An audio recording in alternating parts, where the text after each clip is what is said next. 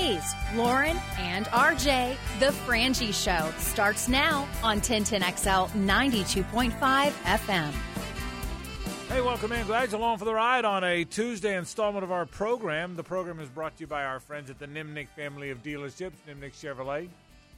On Cassat, Nimnicht Buick GMC is on Phillips Highway, the best in the business. You want to buy a car, buy a car from the best. Buy a car from Nimnicht. Frangine Carlion, uh, Lauren Brooks, RJ Saunders. No show yesterday. We had the uh, kickoff show. Hayes and Mia had that for you, but no Frangie show. So our first time to weigh in on all the joy in the world today. Yeah, There's it's, joy- a, uh, there's- it's a happy place. There is joy everywhere uh, in this joyous season. So much joy to share. Yeah, I think uh, Florida State fans and Jaguars fans, especially if you're both right now, are wondering how can these things happen to you both in one season. Yeah, yeah, But uh, yeah, uh, hopefully people find joy elsewhere. I was saying here's here's here's, the, here's today's program. Again, we weren't here yesterday to talk about the college stuff, so here's today's program. The Jags have a bad loss, possibly lose their quarterback and best receiver. FSU wins all their games, doesn't get to has, has nothing to show for it. They're out. Georgia loses for the first time in about hundred years. They're out, and Florida sucks worse than all of them. That, so happy happy times for the listeners, right? Happy times. Yeah, it's uh, it's it's a lot of uh, soul searching, Yeah, but uh, so- you know we'll see. I mean, at least you know for the Jaguars and looking at it, I I don't think you're going to have Christian Kirk again this year, so that's uh, that's a real blow, obviously. But uh, but yeah, it certainly could have been worse in regards to Trevor Lawrence. I wouldn't think he plays this week, although obviously the team hasn't said anything, you know, relaying to that. Uh, but I, you know, it, if you're looking for a silver lining, they're a game up in the division. They're really two games up because they we know they have the tiebreaker on the Colts, and we believe they're going to have the tiebreaker uh, on the Texans if they can win the finale in Nashville. So you got to somehow find your way to win three of these next five. If you do that, you put pressure on Houston and Indianapolis to run the table. Uh, only one of them can because they both play each other. Uh, they play in the finale. So that's it. You got to find a way to get three. Uh, I I think it's going to be awfully tough to get it get one Sunday in Cleveland. Uh, but the Browns are going through a lot of attrition as well, so certainly they're not going to feel sorry for the Jaguars. Uh, that's going to be the first one to score 12 points. Is probably going to win the game, and uh, you know we'll see. But and then you obviously you got a tremendous test against the Ravens. Then you got three pretty easy games, so you may be looking at a three-game losing streak which will then hopefully be followed up by a three-game win streak. Yeah, I got I, all kind of thoughts about all of it. And we'll get to a lot of the college stuff later on in the program. It starts with the Jaguars. I got a lot of thoughts, but yeah, I- in in synopsis, the bottom line with the Jaguars, if Trevor Lawrence is okay, and and hopefully he is, we don't we uh, will they're they're careful not to say. Doug Doug was very he he did just what he should have done today. He said, listen, he said, it's day to day. Uh, It doesn't look like it needs surgery. I'm not gonna I'm not gonna put him in a box and put a time limit on it. So which is which is probably the honest answer. So, but if Trevor Lawrence is okay, here's the bottom line with the Jags. They're seven and two in their last nine games. One loss was to a team that nobody's going to beat. It looks like, and the other loss was in overtime when they missed a field goal. I, so before we get to, you know, I, I say this all the time. Every game we make it a referendum of who they are. Every team, not just the Jaguars. You lose, you're the worst team ever created, and let's blow it all up. And how could I have ever rooted for you? You win, and you're going to the Super Bowl, and and and everything's great. Let's get our rooms in Vegas. And and, and again, that's not a Jaguar thing. That's an everybody thing nowadays in every sport. You know. So um, look, they lost. The, the shock of last night was everybody thought they were going to win, uh, all of us included. The you watched your quarterback go down. Uh, you the kicker who never misses anything missed a kick and all of a sudden you lost the game. And you lost the game at home, and all the losses have been at home, and it was a phenomenal crowd. And by the way, and t- tip of the cap to Jaguar fans and the Jags and the light show. It was really a wonderful. It was a magnificent night. The night, the night lived up to it. The the, the football didn't. And so, um, but again, they're seven and two in their last nine games. That that that's uh, seven and two, and one of those is an overtime loss when you missed a field goal that could have won it. I I I think you have to be careful now, lose again and lose again, and then it's a different conversation. So, uh, but I got a lot of thoughts on the Jags on why they lost. That, by the way, that comment doesn't mean there's not some warts, and that comment doesn't mean there's not some some real concerns in some areas because I think there are some real concerns. That don't don't dismiss that, but don't they're they're they're an eight and four football team, in 29 years of a football team here, there haven't been a lot of eight and four teams. That, that's just the reality, and don't don't lose sight of that reality. Again, I'm going to talk about all the specifics of it, so so we'll get to all of it. Weird game last night. Weird game. I thought Lauren, the crux of the game, more than Trevor's injury, more than Kirk's injury, which was awful, more than the the, the deep bomb to Chase, more than McPherson making the, making the field goal that we all knew he was going to make, uh, more than McManus finally missing a field goal, more than all that, they really got whipped at the line of scrimmage. I, I'll say this: we've been watching football. I've been watching football my whole life. We all have. I've covered it professionally for twenty some or forty some odd years. Of all the football we've watched for 60 years and covered professionally for over 40 years, the more physical team usually wins the game. That's the the, the more physical team. Now, not always, but I would say most of the time. Even when Spurrier's thrown all over the place, even when even when teams are known for their passing game, like the Chiefs or or even the the, the Eagles when they won an under Doug, the more physical team usually wins the game, and that was the most bizarre thing last night. The Bengals are last in the league in rushing yards per game, last in the league and they rushed for 156 yards against a team that's been pretty good against the run. That, and by the way, that's what football is. If one team is on their game and ready and the other team's not, that's what winds up happening. But that was the the physicality and the fact that they got out physicaled and it still almost won the game. By the way, you know if if not for a really I think questionable holding call, they win the game because it's first and goal at the two, and I think they probably get it in. But but they, they didn't deserve to win the game because they got out physical by the Cincinnati Bengals. I thought that was the story of the game.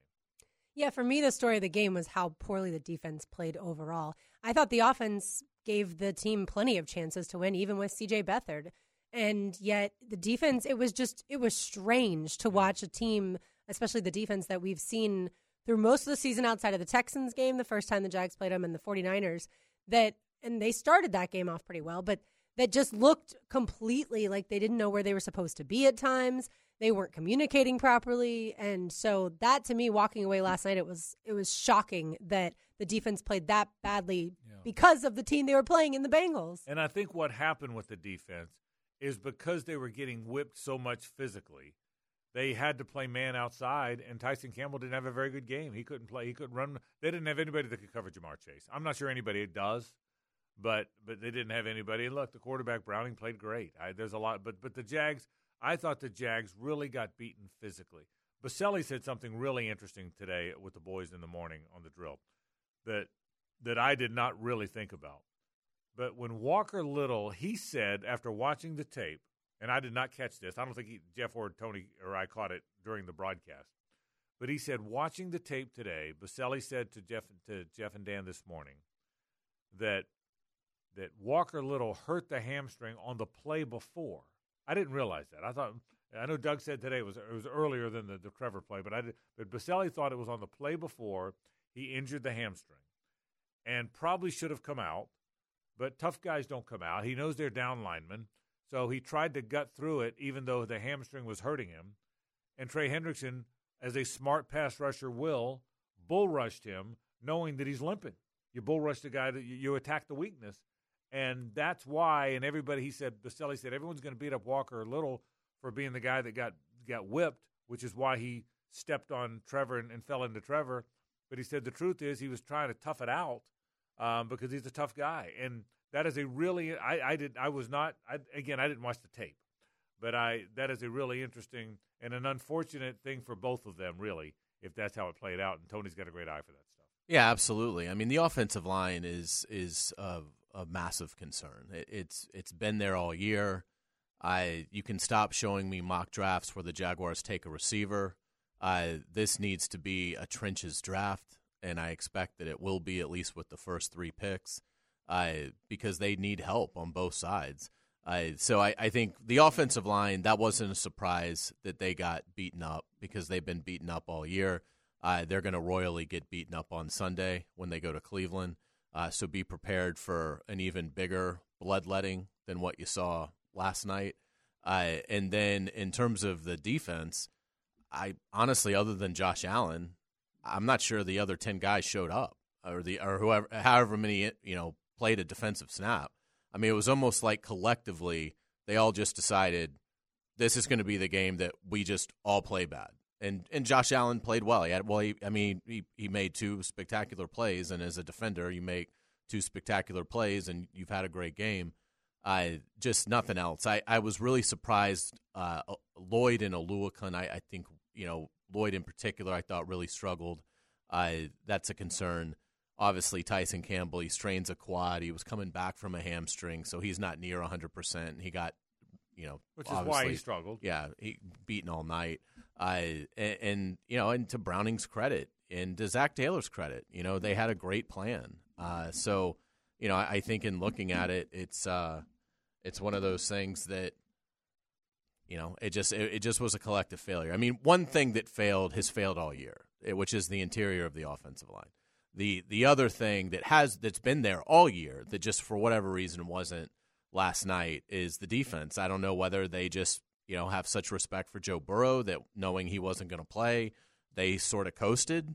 Um, you know, if this was a read the press clippings week, uh, you know, getting back to some of the issues they had earlier in the season, where you know they're thinking number one seed and home field throughout, and boy, aren't we great? Uh, and it's Monday Night Football, and we're going to show up and we're going to dominate this team that's starting, you know, Jake Browning, and uh, and and they got schooled. I mean, Burrow couldn't have, I mean, done much better than what Browning gave Cincinnati last night. So uh, it's a Tom it's, Brady couldn't yeah, have done much. Better. I mean, yeah, it's it's a profound concern. I think uh, in the uh, in the immediate because I think Cleveland's better than Cincinnati, and it's going to be in their house. And it, you only think you saw a defense last night uh, that's physical, and and so this is going to be a you know a, a tough test for the Jags. It's a short week. You're going on the road, and you are going to be in a street fight from the first snap on Sunday. And if they aren't ready, then they are going to get manhandled. I don't want to scoop myself for later, but I'll bet they play well against Cleveland. That's when they tend to be good, and that's when when the, that that's been that that whole chip on the shoulder thing mattered for them last year. They know they they weren't ready to play last night. They, Doug, Doug was, Doug's never going to say that because he's never going to throw his team under the bus. But even in his post game, you could tell he's scratching his head. Why do we all of a sudden not tackle well? Why do we all of a sudden our fits are so off? Why you you could tell he he was he was puzzled. Again, he he respects his guys and the, the great relationship they have is because he's not throwing players under the bus but you could tell he was puzzled by I don't want to say effort, but he was puzzled by level of play of his player. You could you could tell. You could tell just listening to him. Couldn't you get didn't you get that read? I got the read. Yes. And well, even today, like he almost yeah. never says something like this. He said about Brandon McManus. Yeah. He's disappointed, we're disappointed. Yeah. He almost never says that yeah. even to the media. Yeah, yeah. and again, for me, kickers miss every now and then. He took a big swipe at McManus in the post game uh, yesterday. Uh, and so yeah, he's not overly thrilled. Yeah, yeah. But, but, I mean, kickers miss, kickers miss sometimes. But I, but just I think all of it in totality. I mean, Joe Mixon and and Chase Brown, whoever that is, had gaping holes. That that was the story of the game. Gaping hole, gaping holes. Safeties didn't play well at all. Nah, I mean, I mean, just it, it was just it was a really awful night. Yeah, so and, so and, tough night. You know, and, and again, it's hard to explain it because of the environment and everything yeah. else that you know that went into it, and they haven't played well at home. So to defensively to go out there and and and I do think losing Tre Herndon on the second defensive snap really hurt their communication. Mm-hmm. Nickel is a hard position. It, it might good. be the hardest. Very, very good. Very from a, a mental standpoint. Yeah. Uh, you have to be in sync with the run. Obviously, you have to be in sync with the pass. And I, I think when they lost Herndon, right. a and big the, piece of the communication puzzle good, went out the window. It's a very good point. I don't care who you are, you can't be deep everywhere. You can't. You nobody. Nobody's deep everywhere, and they're not very deep at nickel. They're probably deeper outside because Montaric Brown looked more ready to play than than Gregory Junior was going to. So you can't. You nobody's deep everywhere, and I think that's that was the one guy you didn't need to look against a team with with, with Tee Higgins back, and with Tyler Boyd both being kind of second acts to Chase, That's three pretty good receivers now. It's I mean, that, yeah. that, I mean, when they're all good- healthy, well, that's a pretty good group. I mean, probably that- the best in the league. yeah, that's a that's a good. That, those three together, that's a pretty good group now. And so, and, and when you have a team that's got that many, you really have to have nickel play, and the quarterback played well as well. So and to talk- lose Christian Kirk on the first snap. which really, you know, so you basically lose your security blanket, your most dependable receiver, uh, first snap of the game.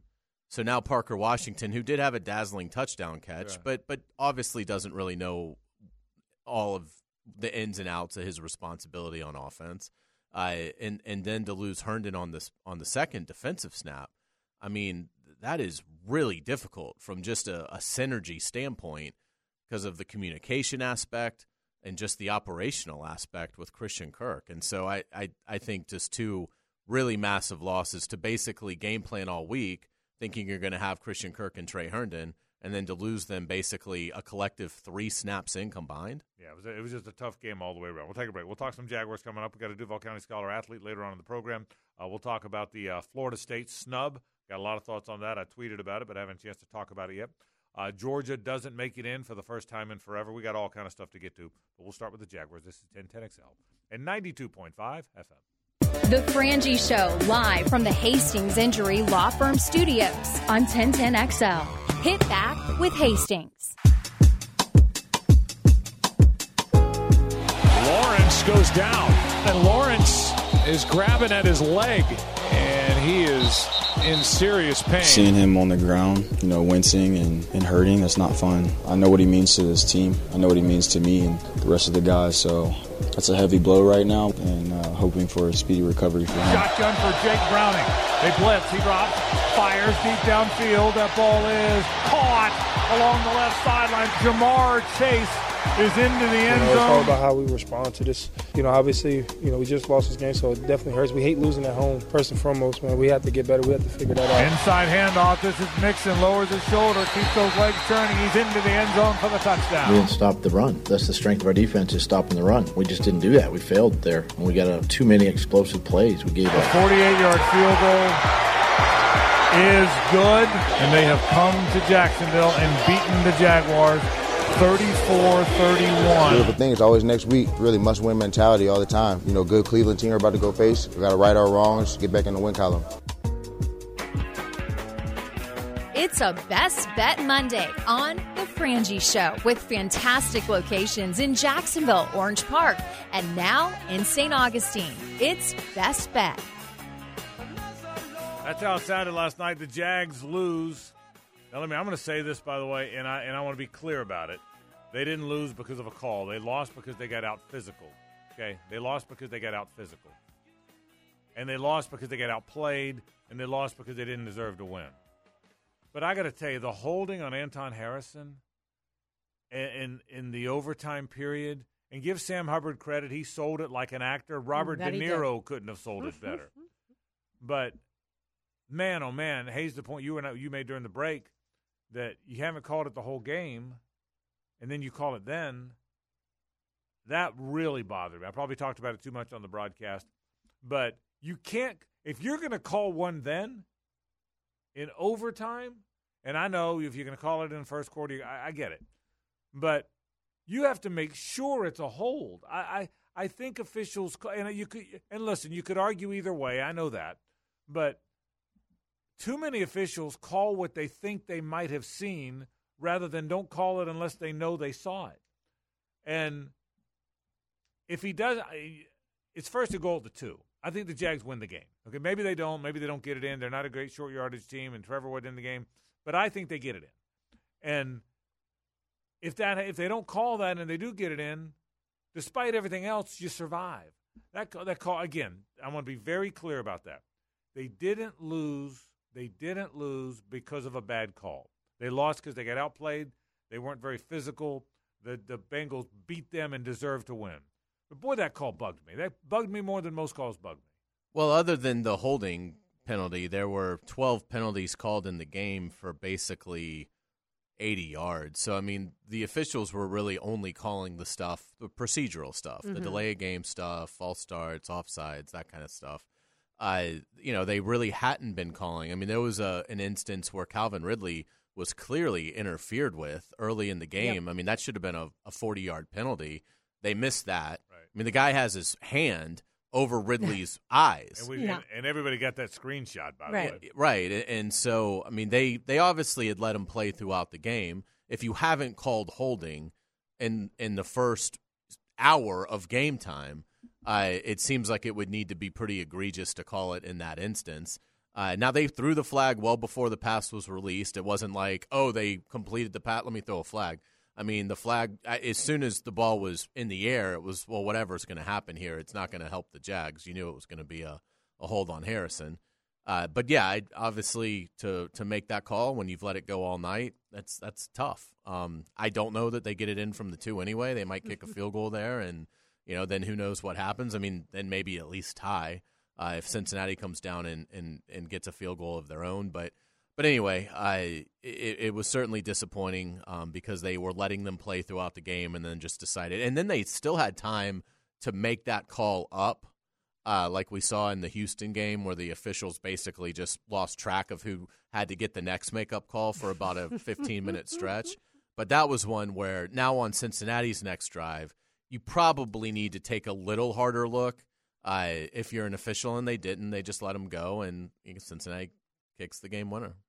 I think it just was disappointing that you knew once the Jaguars didn't get that touchdown, the Bengals were going to win the game because the Jaguars defense was not going to stop Jake Browning and the Bengals. Well, and even like Logan Cooke didn't punt well. Right. No, and like it was just a weird, like it, it was not on the Houston level of just like, wow, nothing, right. Right. nothing well, went well today. But it was, it, it was just surprising I mean, it, it wasn't a a five percent went well, ninety five percent went wrong, like it was against the Texans, mm-hmm. which was, I mean, one of the most one sided games that I've seen a, a, a, good team have against it. But last night clearly was a 80-20. I mean, it was there were some things that went well, but I mean, guys that are normally rock solid and spectacular. I mean, they struggled. And special teams, I thought, was an example of that. It wasn't just McManus's miss. You've got to make that field goal. Your your franchise quarterback has just left the game this all the momentum and air has come out of the stadium. If you're Brandon McManus, that is a kick. You have to step up and you've got to drill because to get the lead, to get the feeling back in the right. stadium, you can't miss that kick. There's certain kicks that are more valuable than others, and that was while it wasn't at the final deciding play. It, it felt like at the time that is that is more than just a missed kick. Yeah, the, and I will say this: the the again, the NFL has games where you lay an egg. The NFL has games where how the NFL more than any other sport has the how did that happen moment. How did that happen game? And you just hate that it keeps happening in front of the home fans because the home fans have been such a good group. But that was just one of those games. That's I guess that's why the the holding call bothered me so much because you almost survived that one of those moment games when Logan Cooke never punts badly, but he did. Brandon McManus never misses anything, but he did. Trevor Lawrence got hurt. Christian Kirk got hurt. Tre Herndon got hurt. Uh, they weren't very physical. They got they, they, at one point. I don't I don't remember the final stats, but at one point they were outgained by 180 yards or 160 yards. That would have they gave up 491, right? Mm-hmm. Yeah, it was correct. It was brutal. Cincinnati had like 6.8 yards a play. Yeah, yeah. 6.8 yards right. a play. And then despite all of that, Despite all of that, what were the final stats? They were outgained by about 115 yards. Okay. It was 491 to the Jaguars 376. So, but at one point it was even more. But despite all that, if we don't, and again, they didn't lose because of the call. But despite all that, if we don't get what I think is a phantom call, I think the Jags win the game, and you overcame all that. That's the thing. If you if you can win with your C game, when the other guys got their A game and you still win the game? Because they outplayed the Jaguars. There's no debating that. But if you can overcome all that and still win the game, oh my gosh, that does so much for you. So I, I guess that's why that's why that call bothered me probably more than it bothered anybody. It, it, didn't even bother Jeff and Tony as much as it did me. It just really that call bugged me. I can understand that when Tyler Boyd threw the pass to Josh Allen. That's when and, I thought, and it did. He threw it to him. he threw it to him. Like I, I mean, just dead looked him dead in the eyes and just threw the ball to him. That's when I thought, okay, they're going to overcome all the different issues they've had to this point and they're going to win the football game. And they did. Yeah. So, so, but anyway, but I'll say this. We're going to, we have a Duval County Scholar athlete, some more Jaguar talk coming up, then we'll get to some of the college stuff as well. I'll bet you they play well in Cleveland. Now, look, it's Cleveland. They're very good defensively. Um, I saw a high of 53 in rain. Rain. It's going to be rainy. It's going to be cold and rainy. Um, and and who knows if they're going to have Trevor. And by the way, I have no idea. If you asked me to guess, I'd say it'd probably be hard for him to play. I with would be ankles. really surprised I'd be surprised Because So- Doug specifically said high ankle, not Yeah, just yeah, ankle. Yeah, and so uh, uh, so so it'd be hard. It's hard. It's hard. It would be hard to play. And it's not a playoff. Yeah, you're right. But so so but I will say this: don't discount too much. If he's got a, what do you always say about a backup quarterback? Can he keep you afloat for two or three games? And and that what the, the, the league can he keep you can he keep you afloat for three or four games? Isn't that those yeah, are the best. If Beathard had to start four games, can he go two and two? Yeah, yeah. Can you can you can a backup quarterback keep you afloat for a few games? That that's you don't expect your backup quarterback to be your starter. You expect him to keep you afloat for a few games. Well, don't discount the fact that he was really good last night. I mean, that lost in all of this. That's why again the damn holding call. If they if they don't call the holding and they get it in two plays later, C.J. Beathard's a hero. He he kind of got robbed of that on what I thought was a, a phantom call. And so don't lose again. Do I want C.J. Beathard to be the Jaguar quarterback going forward? Of course not. I want it to be Trevor Lawrence. But don't discount the fact that he played pretty well. That, that- that's not a mirage. He was out there. Uh, what were his numbers? 10 of 12, 10 of 11, something like that. 9 of 11? Yeah, he was. He, He was played pretty well. He was fine. Yeah, there, there were some things I'm sure that he's going to want back. Well, sure. you know, but but, I mean, yeah, by he- and large, he played as I- backups go. yeah, As backups called into action, right. who got no reps during the week. In the NFL, your backup gets no reps. It's not like they both practice. I think they're in trouble if he has to play. Well, He but- was 9 of 10 for 63 yards. Okay, now look, Yeah. look, look, now again, no reps. Yeah, well, sure, you're you're obviously no team's as good when the backup plays. Right. That's the the league. Yeah, That- but I think he's a substandard backup. Yeah, is yeah, what I'm. yeah, I- what I, I, if you had to rank backups one through thirty-two, I would have him in the back half of that. yeah, and and I, and I might I'd have to think about that. But I know last night he was nine of ten. You know, the last the, the one time we did see him play, I know last year he came in into a touchdown. I mean, the one time we did see him play, he was nine out of ten last night, and I thought had them in. By the way, he leads them on the game-winning score if McManus doesn't miss the previous kick. He leads them down for the for the winning field goal instead of the tying field goal, and then has a chance to lead them in overtime to the winning points and a holding's called. So again, I mean, I just what we saw last night, he was nine out of ten. Yeah, and I thought he was fairly mobile until like the little bit of Yeah, wrist injury that he yeah. sustained on the one run. But I think the key is uh, to Hayes' point earlier. This week specifically, can the offensive line protect him long enough for him to find some open receivers? Yeah, so we'll Because if they can't, then he's in serious trouble. we got a Duval County Scholar Athlete of the Week. That's next. Stay with us. The Frangie Show, live from the Hastings Injury Law Firm Studios on 1010XL. Hit back with Hastings. And now, this week's Scholar Athlete of the Week. Brought to you by Southeast Orthopedic Specialists and the Plumbers and Pipe Fitters Local Union 234 on 1010XL. And this week's Scholar Athlete of the Week is Emma Pavlicek. Emma is a senior at Mandarin. Congratulations and thanks so much for joining us, Thank Emma. you so much for having me. Absolutely. So you are a soccer player. Tell me what position do you play? I play attacking mid or just a box to box midfielder. Okay, and how long have you played? I've played since I was about three. Okay, and why do you love soccer? I love soccer just because it's enjoyable to me. I don't know what to say there. Um, I love it because it's a team sport, so you don't. It's not individualistic. You get to rely. You get to create bonds with your teammates. But I also like it because it takes a lot of thinking in the position I specifically play, Mhm. and I like the um, chaos of the midfield. I like that. You're obviously really good at it. You're also the valedictorian at a really big high school. You got a lot going on. Tell me how you manage all of it, because you, there's a lot going on in your life, Emma. I figured that part out. So how you doing? Honestly, I just move really, really fast. I get home, I do my homework, I go to practice, I come back, I do homework. I have a job too, so sometimes I'm doing that. So it's a lot about time management and also just staying ahead of your classes. So, you know, anytime you have free time, you got to study. But if you're not studying, you also just have to think about what you're going to be doing for the next day and the next day and the next day. But mostly, I find it pretty easy to balance everything just because I'm pretty good at staying organized, staying on top of it. Emma, what are your college plans? Who are you looking at? I'm looking at U Chicago and MIT mostly. I have an early decision application in for U Chicago, and I want to go there because they've got a really good astrophysics program, and I'm also planning to join their cycling team. Which is super cool. So why astrophysics? Astrophysics, um, I wanted when I was little, I really wanted to be an astronaut, But then I re- I realized I'm kind of blind to be an astronaut. I'm a little blind in my right eye. so I decided why not just make the rockets instead of going on the rockets. But maybe you'll see me up on Mars one day. What about cycling?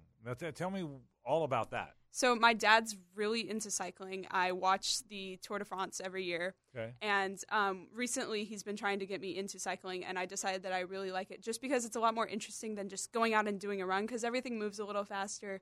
I like it because it can also be very competitive, and I it's just super fun for me because you get to go on group rides, and I'm riding with like my dad's coworkers, but it's still fun. Um, and I, you can do hills, you can do mountain biking. I've always been very into mountain biking. I love um, doing like pump tracks and stuff like that. It's just super fun for me. Yeah, we old guys are really fun. So, so, that, so that, that's awesome. Hey, hey, um, but I, so you, you, you, is there a club you're in now with cycling? I mean, I'm, in, I'm intrigued by that that they have it at the university level, and you're going to try. Um, no, I'm not in any clubs right now. I'm just kind of riding with my dad and doing some group rides and stuff like that. But it's kind of at the level of kind of almost an intramural sport, club sport, but it's not quite the college, but it is the college in a sort of way. I I'm see. not. yeah, yeah. Um, but they there's a lot of places that have it. MIT has their own cycling team as well. Very Most cool. of them are co-ed, but they do road races and stuff like that. Very cool.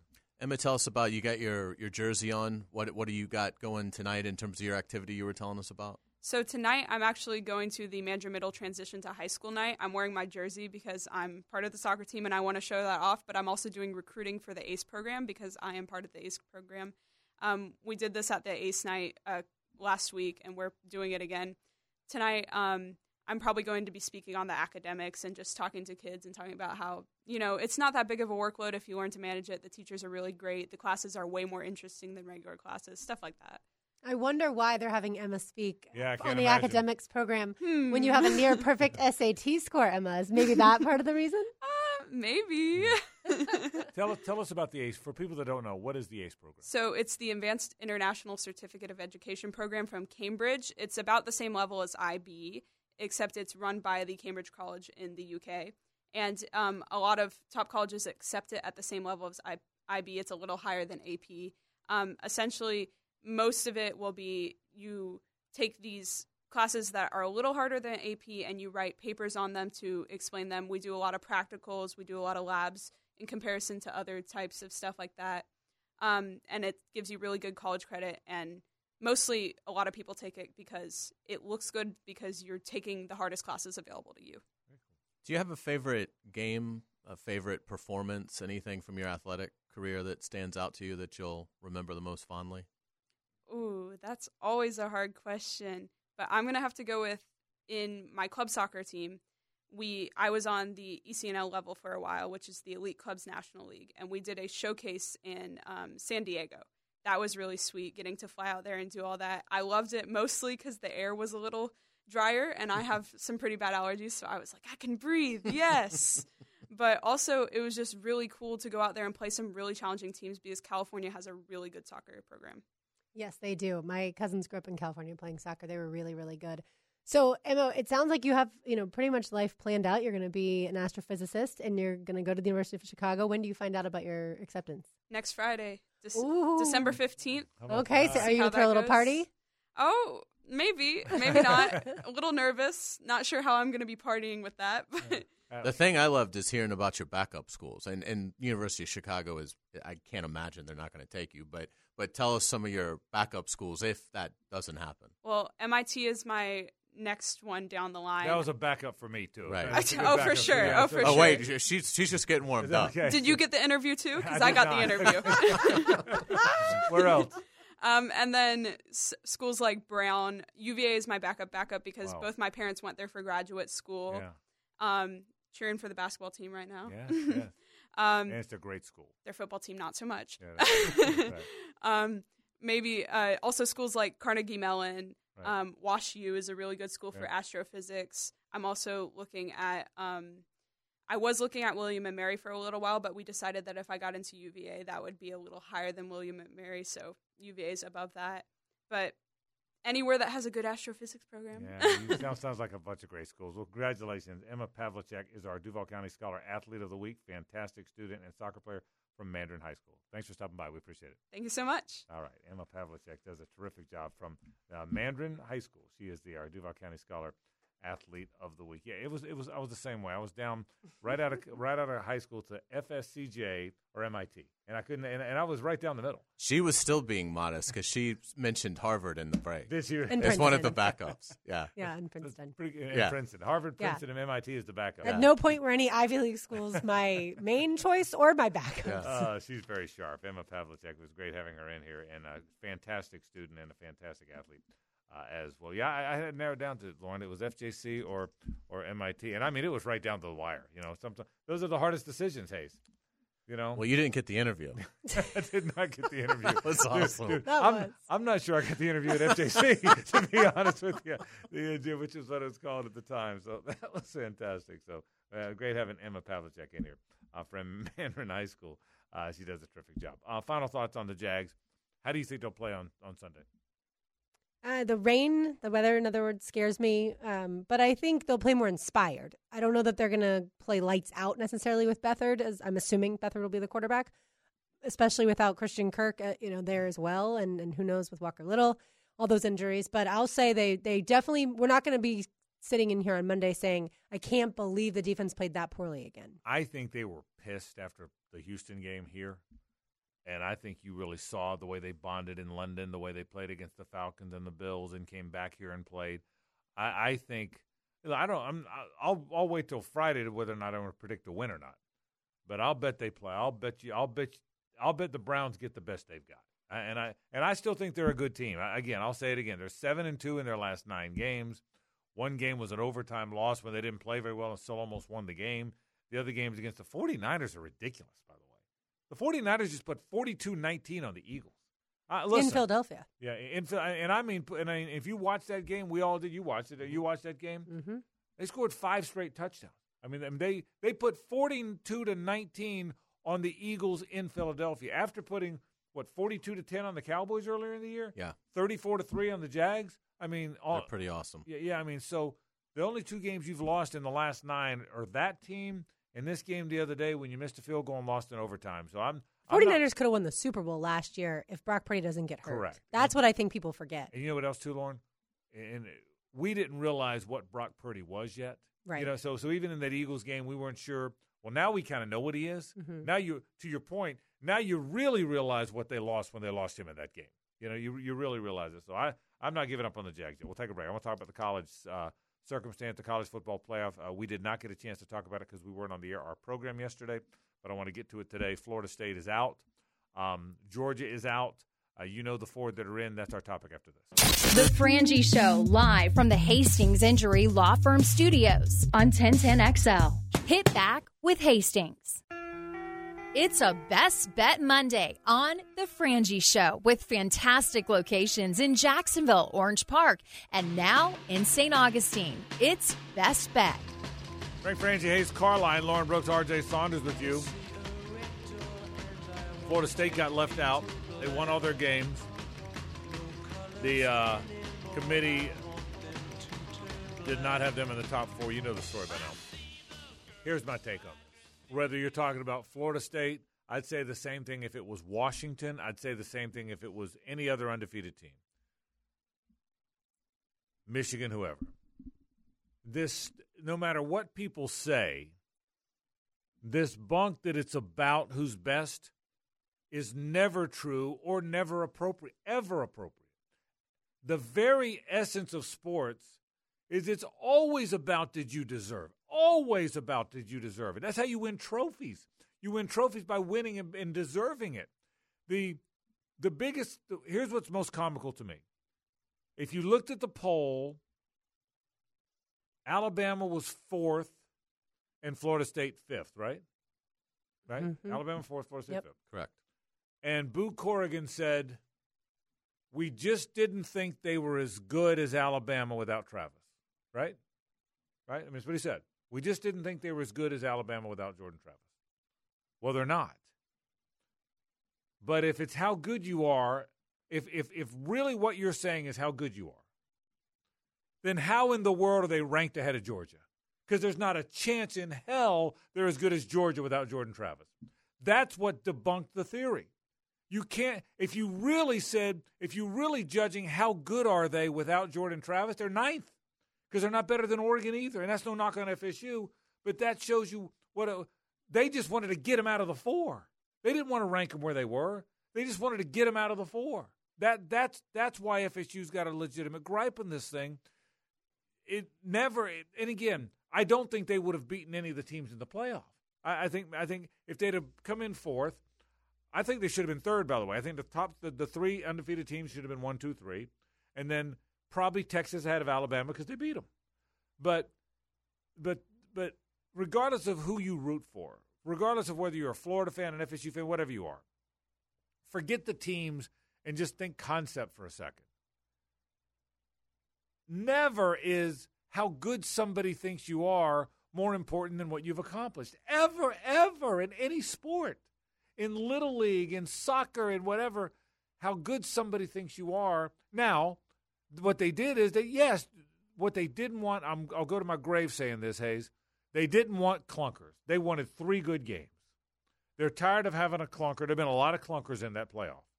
And they felt like if FSU, whether they're right or not, it's inconsequential. They felt like with Florida State in, they'd have another clunker. And without with the four teams in now, they're unlikely to have a clunker. And I agree with that, by the way. I think there's now going to be three good games. I, I really, I really expect three good games. So they, but just say what you say the truth. We thought with FSU in, we were going to have a clunker. We thought because their quarterback's hurt, and and with the four teams we have in, we think we're going to have three good games. But don't ever tell me, don't say, don't rank them fifth. I, would have felt better if they'd ranked them ninth, because then they would have been honest at least. We're ranking them how good we think they are without their quarterback. I, I, this is one time that every Florida State fan has a right to be upset about this. You play 13 games, you won all the games. It's not your fault that Florida's no good and Miami's no good and Louisville's no good and Clemson's no good. It's not your they, they can't be held accountable for that. The the truth is all those teams aren't very good and but losing Travis, it was the perfect storm, Hays. You lost your quarterback and the the three or four teams you could see no they didn't have a, they didn't have a good win. Not their fault. But I mean Washington had the two Oregon wins. Alabama had the Georgia win. Texas had the Alabama win. FSU didn't have one. But that's not their fault. You know, LSU. But but LSU isn't the caliber of win those other ones are, and that's but that's not their that's not FSU's fault. That that's not LSU's their best win, and and LSU a four three four loss team. So so the point is, all the stuff that wasn't their fault got them knocked out. And the other thing is, you don't get to go twelve and 0, 13 and 0 very often. I don't care who you are. It doesn't. I mean, I guess Georgia might disagree with that, but for the most part, it doesn't happen all the time. I don't know that FSU is going to have that crack again anytime soon because they, they, they, they relied on the portal. They relied on older guys. Those guys are all out.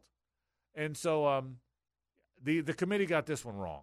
Uh, it'll have a better playoff, it'll have a better tournament, but I think they got this one wrong. Well, a committee should never tell a program like Florida State, your season's over. It, the, your national championship aspirations for a program like Florida State should never be decided by a committee. Uh, and Ever. that's and that's what happened here. Uh, and so it, it was grossly unfair to Florida State. I would have liked to have seen what Jared Verse could do in that defense. Well, that's the ag- shame of it against a Michigan. I'm not sure Michigan's scoring yeah. that much I against agree. that defense. Well, that's the shame of it is that defense, which was as good as any's, didn't get to play in the tournament. The de- the defense that defense earned its way into the tournament. Yeah, It didn't get And to play Benson in it. and Toafili. Yeah. Right. And Wilson and Yeah. Coleman. Yeah, I mean, I- I, I am not agree. sure that, that that Wildcat would have been easy to defend. Yeah, yeah. Uh, you know, and the other part of it too is they were going to have Rodemaker back, and he has 15 practices to get acclimated. So he's going to be a different player by the semifinal game than he was in the swamp against Florida. Uh, and so, and, and absolutely, if if it was going to make that big of a difference, then the second Jordan Travis was hurt, and the initial rankings after that, Florida State should have been dropped to like ninth, and and basically the message would have been sorry, but I you know because of this injury, we're going to use it as a disqualifier. As unfair as that would be, but at least it would have it wouldn't have led to this being blindsided and left at the altar. You know, uh, twelve hours after you've won a conference championship, uh, and and again, I, I I do think that there's yes, I think they were afraid of the clunker. Although I still think that's a little. I, I still don't know that Florida State was going to get destroyed uh, because of Oh, how yeah. well their Oh, defense oh, I, was I'm not telling you I think it would be a clunker. No, I'm I know. you that's what they feared. I, I get it, I, and and in terms of, uh, in terms of looking at the other thing, I would say is a couple things. The SEC and Big Ten run college football, and I mean, again, this was a parlor trick to get the FSU snub. Was a parlor trick to get everybody talking about that and not talking about what Michigan did. And Michigan being number one hasn't been controversial at all because everybody's focused on Florida State not getting in. So it, it provided a disguise there. And and again, really the Big Ten and SEC represent the whole thing because Washington's headed to the Big Ten and Texas is headed to the SEC. I even wonder if Florida State would have still gotten in if Georgia had beaten Alabama because I think it could have easily ended up being Georgia, Michigan, Washington, and then the SEC demanding that Texas went over FSU.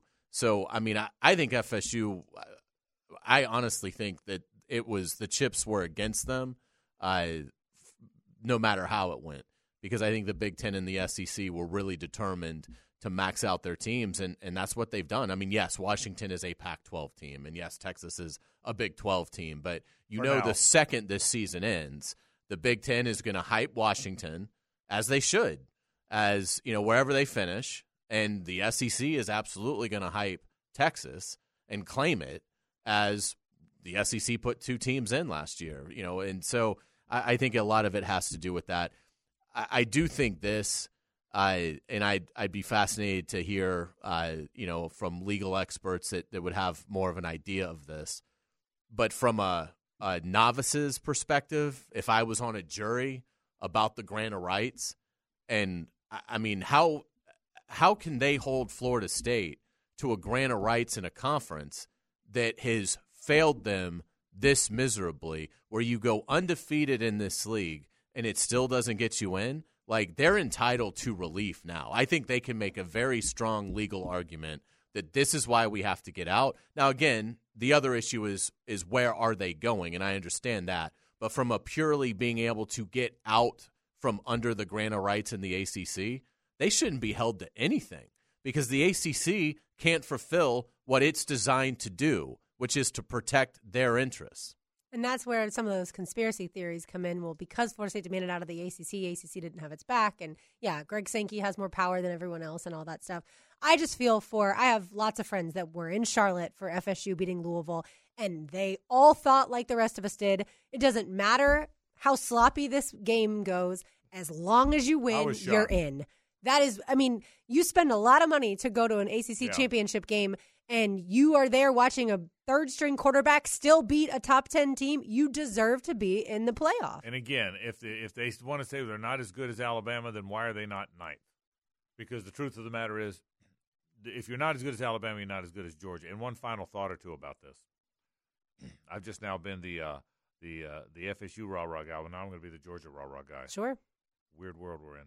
The uh, the the this year's Georgia team is the best case ever for why you need a 12 team playoff. Georgia's got the best team.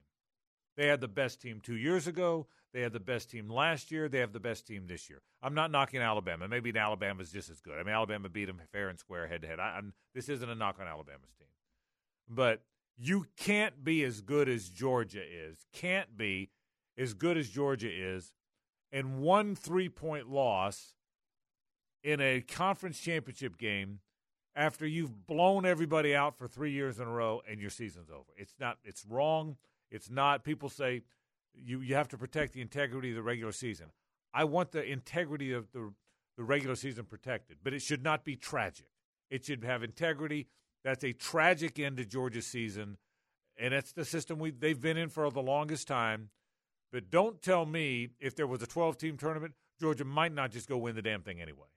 They- Agreed. They, would be my pick to win it if there was a 12 team tournament. Now, in fairness to Alabama, Alabama was really good in that game. I thought Alabama won the line of scrimmage. I thought they were more physical. I thought Alabama's offensive line against a obviously always good Georgia defensive line won that battle, and Alabama deserved every bit of that. Don't, Alabama don't, was more battle tested this season than Georgia, just based off of the schedules they played. no question. But Alabama, you're not going to convince me Alabama's better when they needed a, a, a fourth and 31 play at the end of a game to beat a mediocre Auburn team. Georgia never needed one of those. Georgia Georgia never needed it, and and Georgia, this year's Georgia team, Hayes is the best example of how you had to have a tournament. There's no way. And listen, I'm a Florida guy. I, I'm not crying for Georgia. They're the enemy as far as me me as a fan, but as a media guy and as someone that loves the sport, there's no way that season should be over because of one loss when they're that good. They should. That, that's why every other sport has always had a tournament except this one, which can't figure out what they're doing. That's why Georgia is the perfect reason and example as why as to why you have to have a tournament. Yeah, if my criteria for my four teams, if I if I was running it, and my only criteria were I'm going to pick the four teams I fear the most in playing. That's going to be how I determine who plays for the national title. Georgia would be my one seed. Same. Michigan would be my two seed. Same. Texas would be my three seed, and Alabama would be my four seed. Ditto on all four. Ditto on all four and the order. Do we have a little bit of a anti Pac-12 sentiment? I agree with Hayes. I mean, if, I think if, they if, were if, pretty average. Yeah, now I'll give yeah. them credit; they rallied Yeah. Friday night, Yeah. and, and No. they were ready to play. And Oregon obviously No, and wasn't. by the way, no disrespect to Pac-12, but Ohio State would be my fifth. If I if I went if I went Right. five deep, I'd, I'd go Ohio State five. So and maybe we're wrong, Sure. but that is where, where where would you go? Same question Hayes just asked. I honestly have not watched a Washington game in and game out. I've watched Same, them, same, that's why same. I wonder if we have a little bit of the anti Pac 12. Same with me. So, but I'd have I'd to. be lying if I I'd go back and I'd watch more of Washington, and then. I'd go back and I've watched a lot of Texas, and then I'd make my decision. Yeah, but I'm I'm close to what you're saying. But and I, and I and I agree. But I can you. make the argument for Washington. But I I guess I and listen. I what I what I probably was guilty of doing is watching other Pac-12 games that I just happened to watch. Florida, Utah, Notre Dame, USC. Mhm. Notre Dame bludgeoned USC. Now it turned out so did the Pac-12 teams too. I know Yeah. that. But but the uh, so but but nonetheless, Hayes, what you just described is the best description of it.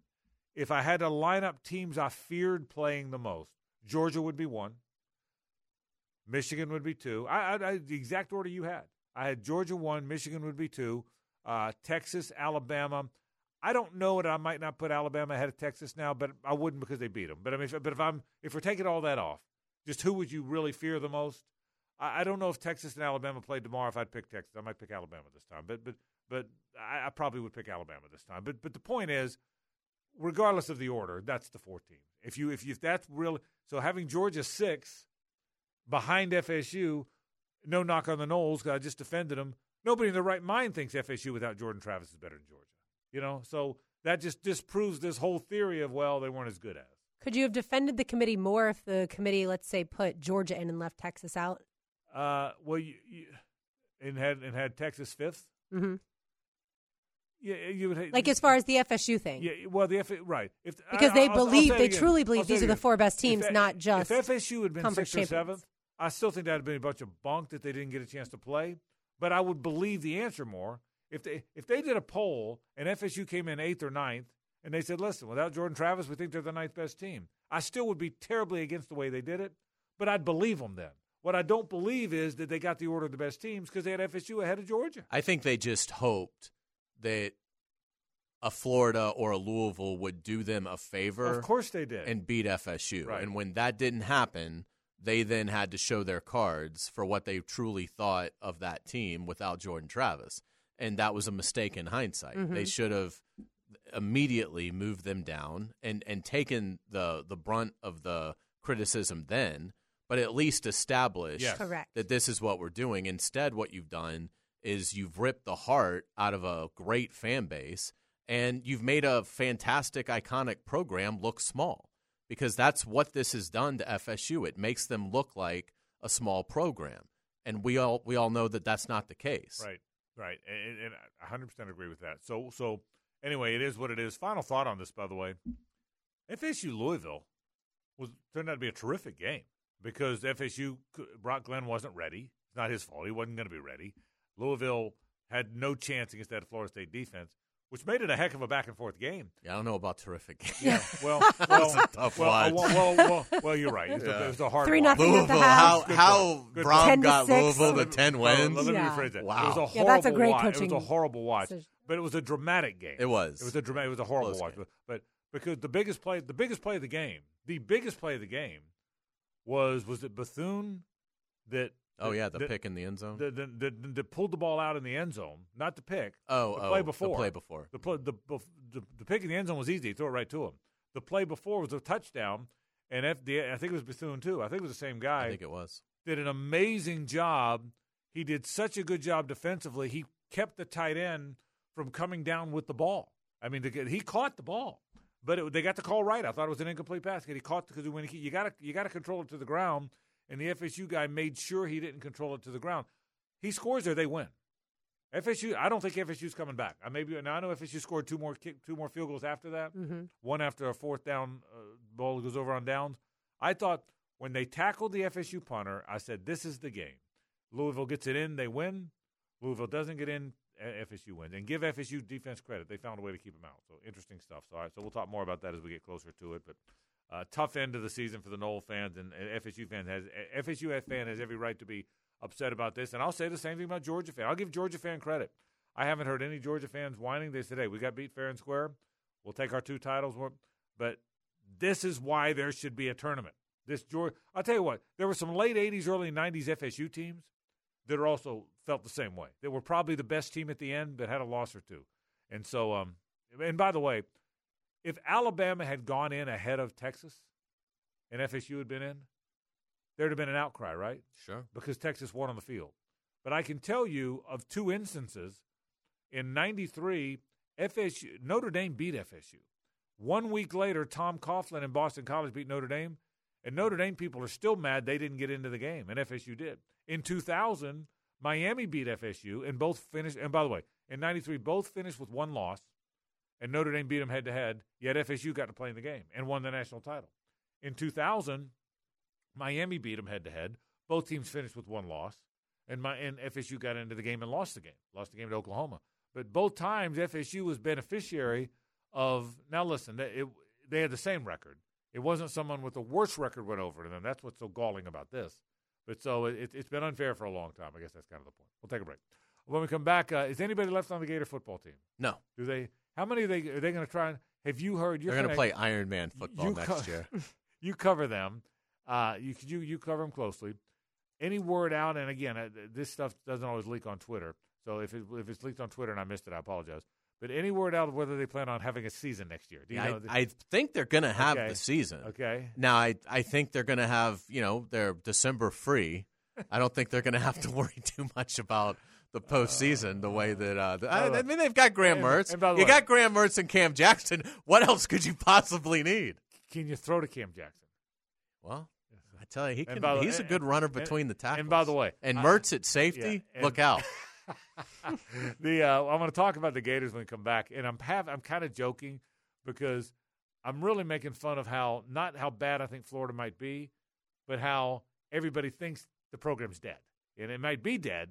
But I but I I'm getting The transfer portal is worse than ever. yeah yeah it's it's it's very it'll be very interesting. Let's talk about that after this. Stay with us. The Frangie Show, live from the Hastings Injury Law Firm Studios on 1010XL. Hit back with Hastings. It's a Best Bet Monday on The Frangie Show with fantastic locations in Jacksonville, Orange Park, and now in St. Augustine. It's Best Bet.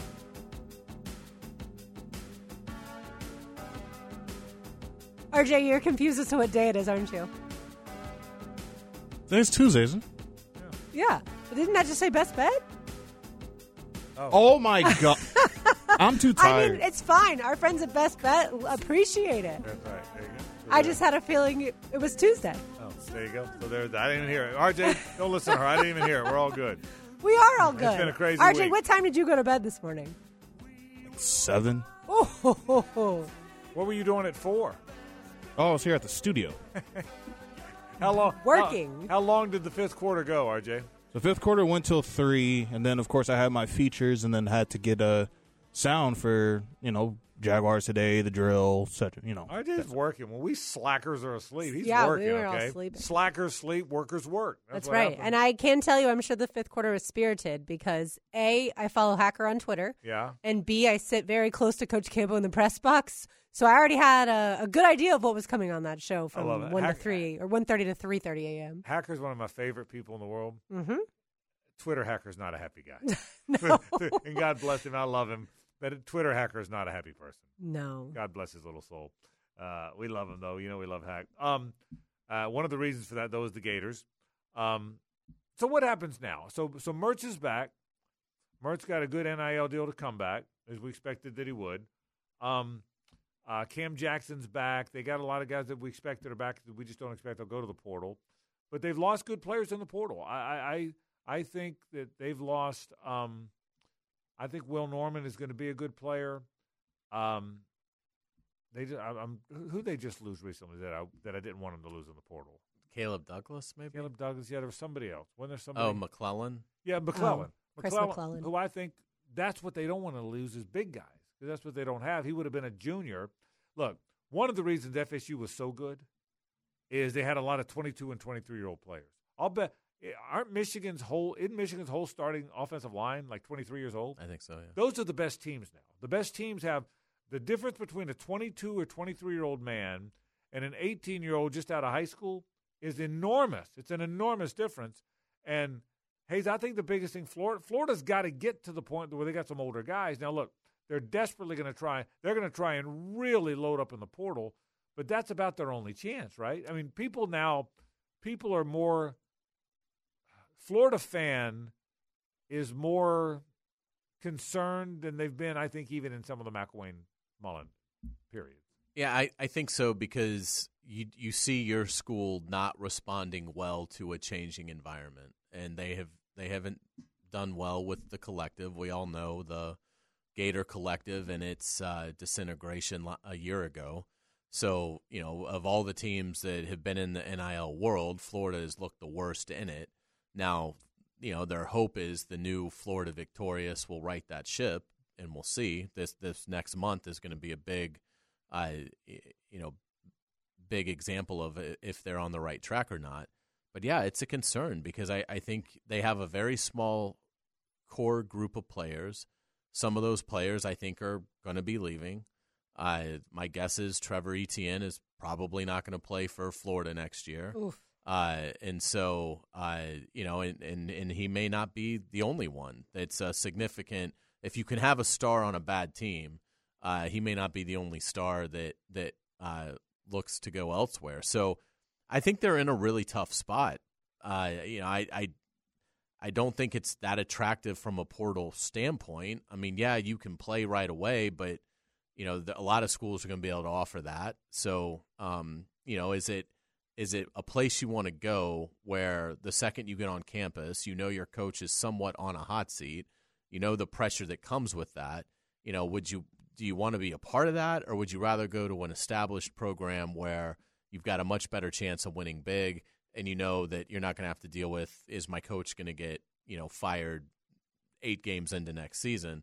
So, I mean, Billy Napier has a really, really tough road ahead of him because I think it's going to be hard, you know, unless Florida just you know offers more in terms of money.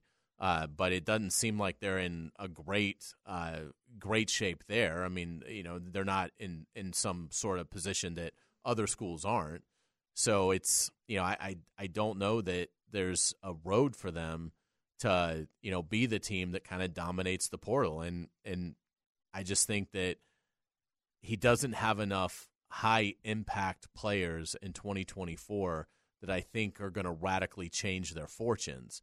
Uh, and and since I don't think he's going to get much better at managing games, I don't know that you're going to see the talent make the kind of step forward it's going to have to make for a five and seven coach to all of a sudden become a eight and four coach that can probably save his job by winning eight games.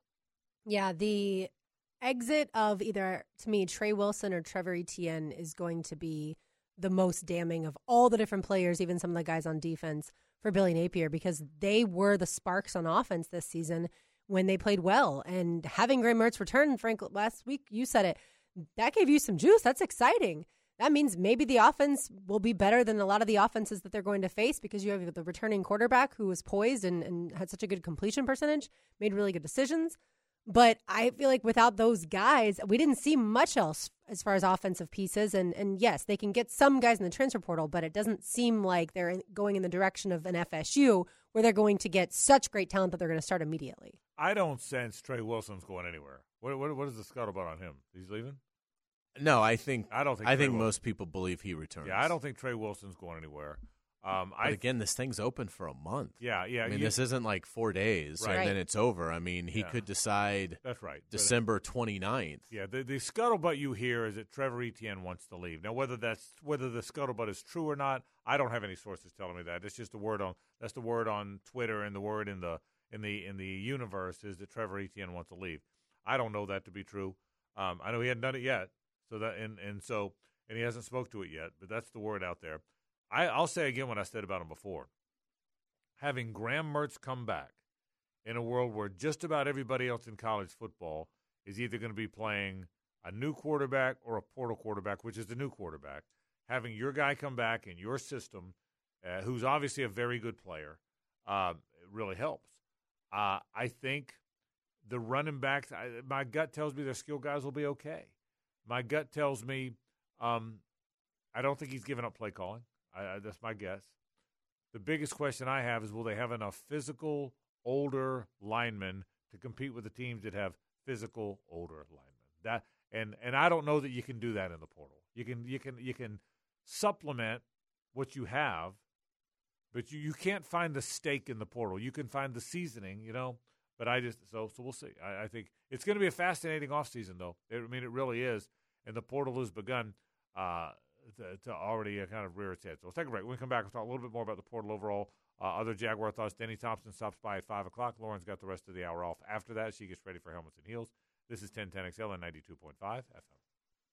The Frangie Show, live from the Hastings Injury Law Firm Studios on 1010XL. Hit back with Hastings. It's a Nimnicht Tuesday on The Frangie Show. Nimnicht, your friends in the car business since 1941. Welcome back to the Frangie Show on this Nimnicht Tuesday. Frank Frangie, Hayes Carlyon, RJ Saunders. I am Lauren Brooks. Going to talk more about the transfer portal. As of now, I think it, the number is like 5,000 players in FBS, uh, over a thousand in Division One have entered the transfer portal, and it's only just the beginning. Yeah, I really think I I said this last week. I'll say it again. I think we're going to see something this year, the likes of which we've never seen. I, I- I think you're going to have, particularly at the quarterback position, almost every team changing every year. Now it's not going to be quite that extreme, but I mean, I think you're going to look up and in the SEC, which is going to have what will it be, will it be 16 with now mm-hmm. Texas Oklahoma. I think most years you'll have 10 to 12 of the 16 have a quarterback that played for somebody else the year before. Agree or disagree? Totally agree. 10, 10 to 12 of the 16 will be a quarterback who attended classes at a different university, at a different American university the year before. Think about that for a second. It's overwhelming. And all three of the quarterback Heisman Trophy finalists came from another school before All three. now being Well, let's do this. potentially voted the Heisman. Let's do this right now. Of the 14 teams in the SEC this season, hmm okay, uh, let me count. Let's count as best we can how many started college at a different school: Tennessee, Florida, Kentucky, South Carolina, Missouri. That's five of the seven in the East, right? Vanderbilt, I don't know, but five of the seven in the East. That Vanderbilt, I actually think is one that Okay. was a transfer. Uh, but that's at least, I think that's six. Okay, six. All right, in the West. Did you say South Carolina? I Yeah, did, he I did. Okay. So Vanderbilt did six of the seven in the East. Had a quarterback who started at a different. Okay, in the West, Auburn, LSU. That's eight. Ole Miss, Ole Miss is nine. A and M, A and M ten. And then I think Will Rogers signed with Mississippi State, or was he a transfer? No, he he was done with them. So ten. So and then KJ Jefferson, I he think started is- there. Yeah. Yeah. So ten of the ten of the and by the way, had Tyler Buchner won the F, the Notre Dame the Alabama job, he would have. But but Bill Rose started there. So ten of the fourteen in the in the in the Southeastern Conference, ten of the fourteen quarterbacks who were their main starter this year started their career at a different college. Think about that. And I think that's just going to get heightened. I think more and more because why not bring in a veteran quarterback who's already proven he's pretty good? Well, that's the thing. Like Oklahoma is losing their guy to Oregon. It looks Right. like that's where Dillon Gabriel is Mhm. going to go. His third school. His third school. So, like, you know, Riley Leonard leaving Duke to go to Notre Dame, like, that doesn't, if that's where he ends up going, like, that doesn't surprise me because that's a, a much different level of football in terms of the tradition. And his head coach And his co- head Yeah. coach is gone. But for Oklahoma to be losing a guy to Oregon, like, to me, that's like, wow. That, what it, what that tells me is that, like, pretty much every quarterback, even if they're having success, they're just to get in the portal if if they're able to, which ninety five percent of them can. Uh, I mean, they all can do it once, but it seems like to your point about Gabriel, I mean, it, it's amazing how many freebies these guys get. I saw JT Daniels announced his retirement from football over the weekend I saw that because too. he's 33 now and he's played for 19 colleges. Uh, so it just if the business aspect of this is going to allow you to test the waters every year, well, why wouldn't you do that? And if you're a team and a coach desperately trying to keep his job, by the way, there's only two coaches in college football. There's the guy winning championships or playing for them, and then there's the guy on the hot seat. There's not many in between. And So if you're the guy on the hot seat, which is most of them, why wouldn't you go get veteran guy if you can, right? And if you got a million to pay him, which is what Matt Rhule said the going rate is, and, and by the way, all the blue bloods have that. All all the I would say all the power fives can find a million for the quarterback. You agree with that? I do. All the power fives can find a million for the quarterback. They may not be able to find the overall NIL dollars, but the million for the quarterback, the power the blue bloods for sure. I think most of the power fives can find that. So here's what I wonder, and we it's too short of a time now to have a sample size, but does transferring in college negatively affect you playing in the NFL? I don't think it has any effect at all. I think maybe once upon a time, uh, like way back in the day, if a guy transferred, he was looked at as disloyal. But I can tell you this: I, I know I've told you guys this story before. Billy Ray, Dan McGwire, and Jeff George were the three parade All American quarterbacks. Okay, Billy Ray went to Alabama. Dan McGwire went to USC. Jeff George went to Purdue. All three transferred out. Billy Ray went from Alabama to Duke. McGwire went from uh, USC to San Diego State. And Jeff George went from Purdue to Illinois. And it didn't affect any of them. Now, they didn't turn out, none of them turned out to be good pros. Uh, yeah, I don't mean sorry getting drafted. I mean your success long term in the NFL. How, Like changing coordinators in college, and, Yeah. and does that negatively impact you eventually? I don't think so. Okay. I don't. I don't think it's a fair question. I don't. I don't. But I'm just telling. you, I think we're about to see a world, and I'm using quarterbacks for. But again, the Florida State football team, Mike Norvell did a marvelous job of of getting an All Star team from other colleges and building his team. I mean, how many of those FSU starters didn't start there? I mean, if you start if you start going Verse and Lovett and all those defensive guys, and I mean, um, Benson started. Benson and so. Who's Oregon? Oregon. Uh, The quarterback, the receivers. uh, both receivers. Jaheim Bell. Yeah, Yeah, so all three receivers end. if you count the tight end. I mean, and the other Morlock, the other tight end. I mean, so right, so I think a pretty good bit of their line. yeah, yeah. think so, so. they and So again he it did was it- substantial. But I think that's the world we're headed. For. And, and now the thing that is really interesting is it it seemed like the portal. Some schools were resistant to it, uh, and now everybody is going to fully embrace it. So the competition now for players Right. is going to be extreme. And again, it's if it's going to make it harder for schools that were doing great to continue to do great because I think they're going to have more competition Right. uh, for talent. And again, it's it's fantastic if you're the player because now a marketplace where maybe you know only two thirds of the Power Five were really interested in the portal, and a third were still like, well, we're not really embracing that. We want to build through high school recruiting. Now they're in too. So I mean, it's basically a bonanza if you're a college football player that's done anything. Yeah. I mean, it it really financially, unless your current school is really taking great care of you, it makes a ton of sense to get in the portal and see what. I mean, again, like we talk about in NFL free agency, it only takes one team to give you an offer that you are just shocked you're That's right. getting. That's right. Uh, but why wouldn't you allow yourself the chance to get that offer that gives you life changing wealth at an early age? Right, because I mean, you're better off having at least five hundred thousand dollars in the bank before the NFL goes calling, or if you can't play in the NFL, like at least you have a foundation on which to build your life, which virtually no one has Right. unless your family is super wealthy. You're exactly right. All right, enjoy your hour off. What's coming up tonight? Anything fun? Thank you. Uh, not so much fun. It's not a Victory Tuesday Yeah, like it has point. been. We'll review last night. Uh, Mia did an interview in the locker room after the game with Zay Jones, so you'll get to hear from him. Uh, we at least have good news, like you said earlier, Frank, on Trevor Lawrence, uh, as far as it's not season ending. No surgery needed as of now, they expect. So hopefully uh, the season isn't over like so many people had predicted last night. All right, enjoy your hour off. Denny Thompson joins us. Talk quarterback some more after this. The Frangie Show, live from the Hastings Injury Law Firm Studios on 1010XL. Hit back with Hastings. Now, the quarterback whisperer, Denny Thompson. Okay, bring it in. Brought to you by Tyson Sound and Security Register sausage. and George Moore Chevrolet. One, two, three. By the way, as we welcome in Denny Thompson from Springdale, Arkansas, to the program, um, I uh, our newest sponsor on the quarterback whisperer is Register Sausage. I had mine today. Oh, nice. You had any yet? I haven't.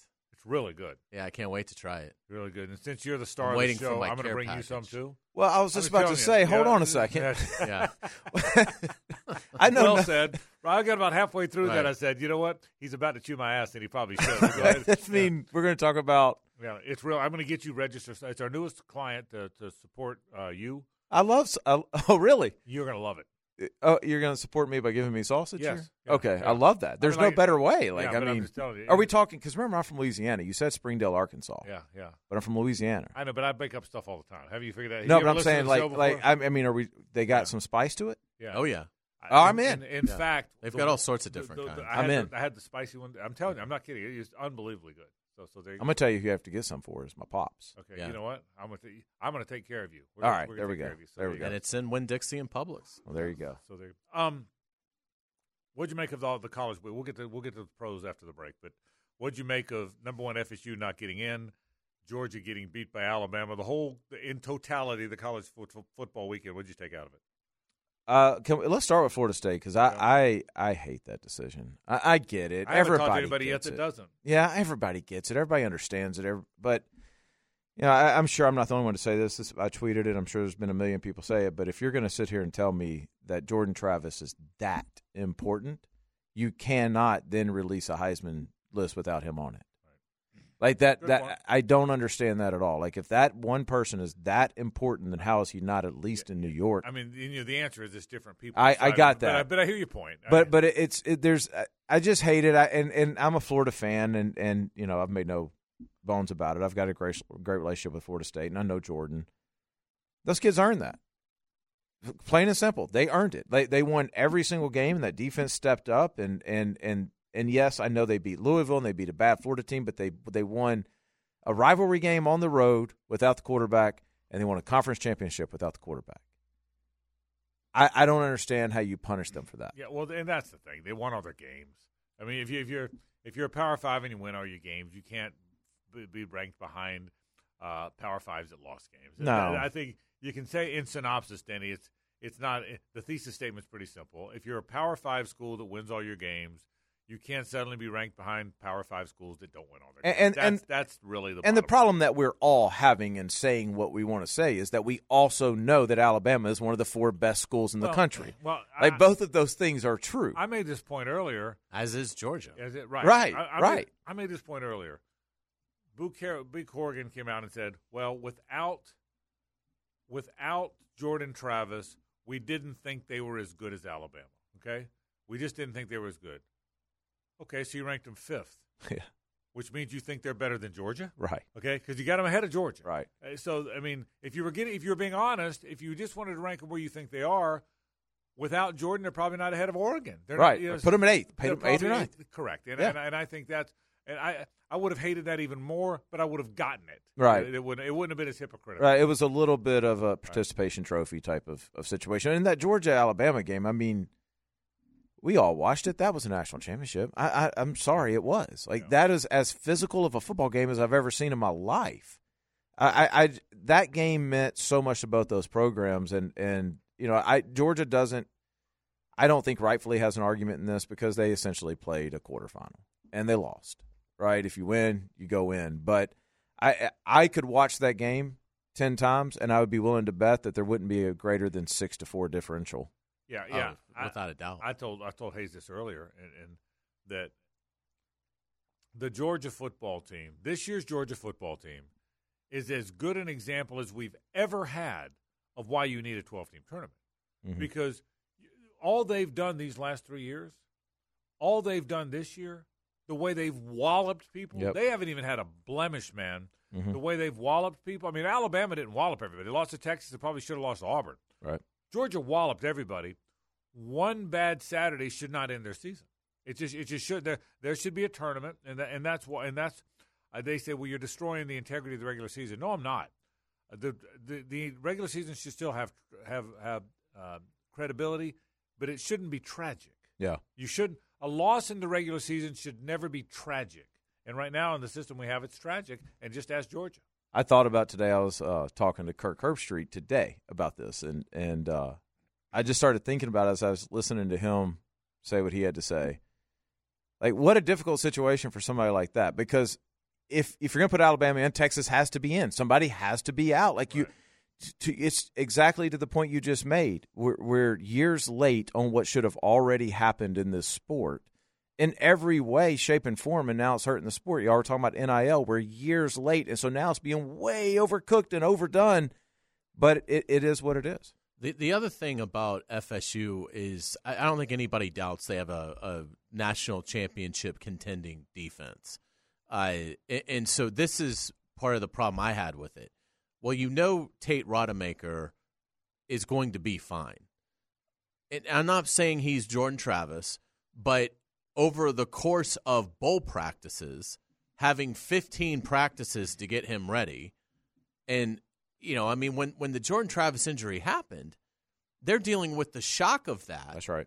And having to force feed, get him ready, and then obviously you're down to your third guy against Louisville. I mean, that's that's obviously that's just an impossible situation to be in. And they Who's a freshman? Who's a true right, freshman? And they were able to to get the victory. So the way I looked at it also was, well, I'd like to see what Jared Verse and Akeem Dent and and that defensive front can do against Michigan because I don't think Michigan's moving the ball much. And who's to say Rodemaker with a month to prepare for it couldn't at least be on an AJ McCarron level uh, co- style I- quarterback? Hayes, I, So- can't, I can't say it better. Let the coaches coach. Let the players develop. You're an amateur sport. You're supposed to be an amateur sport. You're supposed to be at an age where kids are allowed to fail. We've just put so much money into this that it's it's like minor league but with major fans, right? But you're not allowing it. You're you're telling this team that you're we're reducing you to your quarterback, and we don't believe that in a month's time that you're going to earn your salary and that these kids are going to have to play at your level or at this level. I, I, I hate everything about it, but I also understand with four teams is how it kind of somebody was going to get left out. Uh, Carson Beck, uh, assess his season. Seems fantastic. And is he coming out? I want to know right now. Yeah, I mean the season. I I, I think in hindsight now you you see those last two games, the injuries they had. You know, Ladd McConkey had no business being out there on He- Saturday. He, tried, but I agree with you. Yeah, a- and so they you kind of see where they had to shut it down a little bit, but I don't think the season could have gone much better. Obviously, other than winning uh, for Carson. Um, I don't know what he's going to do. I, I, you know, I was telling you guys this at the break. I, I, I think Carson is well within that first round range now. I think that's pretty common knowledge at this point. But at some point, you know, these guys have to make a decision that's best for them, not just in the pocketbooks, but mentally, physically, all that kind of stuff. And so I genuinely think that he has put so much effort into that game this past Saturday that he's now. I talked to him earlier today, and he's just kind of relaxing and seeing, okay, a week from now, am I am I thinking NFL or am I thinking about I want to come back and beat Bama? One thing it's a it's a it's a win win I think for players now that that are in the, in this situation where you can go to the NFL, make a lot of money, be a first round pick, or you can return to college and still do very well financially and and be able to enjoy everything that comes with that experience. But one thing that I think I would consider if I was Carson is, you know, certainly you always want to be the number one overall pick. That's that's a goal. And Caleb Williams and Drake Maye, they look like they're going to be tough to knock out of those those first two slots. But one positive thing, if you go somewhere between like seven and twelve, is you're at least going to a team that's got something going for it. Yeah. You're not going to a team that is an absolute wreck. And so like you I mean, really to be honest, in looking at it, like once you get beyond the you know, the we'll see what the Bears do. They've got two picks. The Cardinals, they look pretty bad. Uh, the Patriots look like they're sort of lost in the wilderness. And we'll see about what the Titans decide to do. But there's going to be teams in that, you know, 7 to 12 range. And he may not be available then. But there is something to be said. It kind of helped Patrick Mahomes that he went 10th or 11th because he ended up going to the Chiefs that were already pretty well built Yep. and then they just and he was able to sit for most of his rookie year. Like it, to me, it's I would look at some of that because the environment plays such a huge role, and you have no control over it when you're in the draft. It's a different year this year than last year. Last year, about this time, we always look at kind of rosters of current NFL teams who and their their order they're picking. And last year, like those rosters look pretty slim at the top. But now you got some teams with obvious quarterback needs that actually have pieces around it right? I mean, there's teams like Atlanta. Like, right. Atlanta is offensively loaded. Like, if they want to come up and play, like they're probably an instant contender with the right quarterback in uh, instant, say two years. There's Minnesota. There's there's The all, Saints. There's the Saints. There's there's all these teams that they are just a right pick at quarterback away from being in their window. That wasn't the case last year. It's definitely a good year for that. I think Vegas too. Yeah, no doubt. Is a team. I mean, Yeah. that'd be nice. Show up as a rookie, and yeah, I mean, I'm assuming Davante Adams and Josh Jacobs are there. I mean, it's. I I think that's something intriguing this year. And again, this will be a storyline as we get closer to the yeah, absolutely. The Jets, the I mean, defense is there a Garrett better one? The Jets, right? yeah. You sit behind Aaron for a Yeah. year, and Yeah. I I mean, so that's the thing that I think is interesting as far as a, a storyline that obviously we'll focus more on in April. But I think a lot of these rookie guys, once you get beyond Caleb Williams and Drake Maye, they're going to be in situations where they could make a maybe not to the level of C.J. Stroud, but but have the chance to be good No doubt. immediately. No doubt. There's just something else though in this transfer portal that's going on right now that I think is important to note is we talk about the quarterbacks moving around and all that stuff, but we don't talk about receivers and all that kind of stuff. So if if Carson were to say, "Hey, I want to come back," how many receivers do you think are trying to get to Georgia? A bunch, Right, and that's how this thing is going. It, it and not just Carson. Like you look at what's happening with Cam or Will Rogers or anywhere across the country. It's we're not signing a quarterback. We're signing a quarterback that then is going to allow us to go get four receivers to compete with Florida State, Clemson, Alabama, whoever it is. I think Carson Beck, if he come, if he announces today he's coming out and trains and does all the stuff in the pro day and the, in the combine and whatnot, I think he will be a top ten pick. Agree. I think he'll be a top ten. I don't think he'll go ahead of Williams or Maye, but I think he will certainly start climbing up that list. Bo Nix and Jayden Daniels are different type players than he is. He's more athletic than people think. I think he will be a top ten pick in the NFL draft. That- Here's that might- right now. I, I agree completely. He's- Co- he's so. I would bet on. I would bet on it. Yeah, yeah. You know, we talked about this a couple weeks ago about uh, I think it was Brugler who who mentioned how well he plays on time. Yeah. And I mean, watching it against Alabama, it is there is going to be a head coach and offensive coordinator that is going to say, "This is the guy," Yep. because we can trust that he is going to do exactly what the play calls for. I mean, he just is so decisive. He's decisive. talented, man. He's talented. and and it's, and it's hard to find him, Denny. Oh. I mean, the NFL, the whole the N- it's the most important guy in sports, and you still can't find thirty-two. You know what's pretty cool though is to be 22 years old and to say, okay, I've got a decision to make. But either way that I make this decision, I'm set financially. Yeah, and- And, well, that's a good point because you got the NIL stuff. But even if you didn't, there's something to be said for liking where you live. There's right? no doubt. I mean, There's I, no I- doubt. I- you were telling us that story during a break. I can remember this in 2006. Florida won the national championship in basketball, and they had they had the four guys, the 04s, who all came in there together. It was Joakim Noah, Al Horford, Corey Brewer, and Taurean Green. Okay, the all all NFL uh, NBA draft picks. Okay, Green a little lower, but they're all going to be they're all going to be drafted. Three in the first round, one in the second round. and they were all going to come out. And then, and then, and three of them had rich fathers. Taurean Green and Al Horford's dad both played in the NBA, so they're rich. Uh, Joakim Noah's dad was was Yannick Noah, the great tennis player. He was rich. And Corey Brewer is the one who grew up with nothing. I mean, he grew up with no money, and he's the one. That, and they're all four best friends. And he went to the other. Didn't they live together in the, in the, Uh, the loft or whatever? So they all lived together, best friends. Brewer told him one night, "I want to come back and do this again." And the other three said, "If he's going to do it, and he can't afford to do it, because Mhm. he was going to be he was going to be a top ten pick. He was going to be a lottery pick. Yep. Okay, if a lottery pick wants to come back and do this again, and, and Noah would have been the first round, the first pick. He wound up being tenth the next year. They all did it together. So there is something to be said for that. I guess. And we all sit around and put financials, put dollar signs on this, but at the end of the day, it's it's like you said. I mean, it's people making decisions that have to do with their life. Yeah. And this is 22 year old who's this decision doesn't shape the next 40 years of his life. I mean, either he goes and he plays now, or he waits a year and goes and plays. And and at, here's the other thing: like the injury thing's always real. That's always the negative. Will always be the negative. But just like all of us, like you're just not going to live your life. You're going to make the decisions regardless of injury. I'm not going to live my life in fear.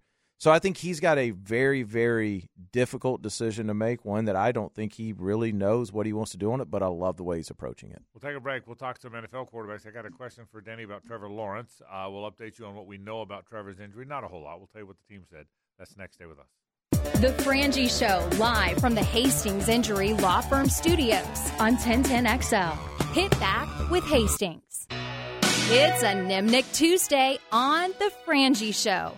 Nimnicht, your friends in the car business since 1941. Frank Frangie, Hayes Carlyon, R.J. Saunders, Lauren Brooks has the hour off. Danny Thompson here talking quarterbacks with us. I thought you made a good point last week about Trevor. The ball's coming out of his hand now. There, there, it's something's changed. You know, there. I mean, he he's he's he's Nolan Ryan. He was Greg Maddux before. He's Nolan. Ryan. He's driving it now. Ooh, I thought he drove it yesterday. Yeah. I thought last night before he got hurt. I thought that I thought it looked like John Elway to me. Did There was you a back that? shoulder throw down the right sideline to Ridley?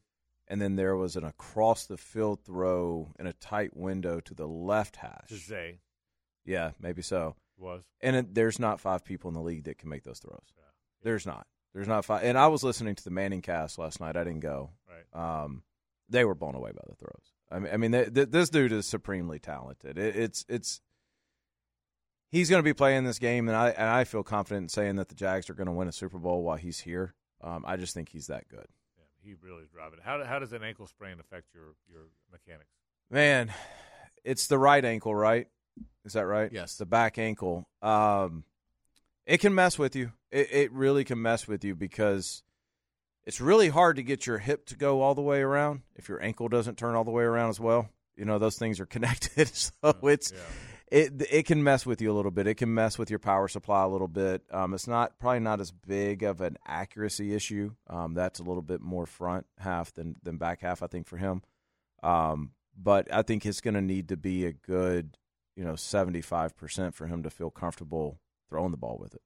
Is Jake Browning uh, hidden gem, or or the Jaguars just horrible night at the office defensively? I I've, I don't, Frank. You would I would love to hear your initial thought to my thought here. I, I think the Jags went into last night from what I could see on TV, and they thought that they could just keep everything in front of them and play a base defense. And Cincinnati did an amazing job of cutting his reads to one, two, and that's it. And they would move the pocket a little bit, and he did had no tough reads.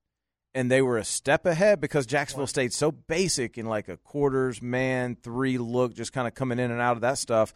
They stayed so basic that they almost got ahead of the Jags in play calling, and they were able to call guys open based off of tendencies. That's what it looked like to me. Yeah, yeah, that that's probably deeper than I than I understand.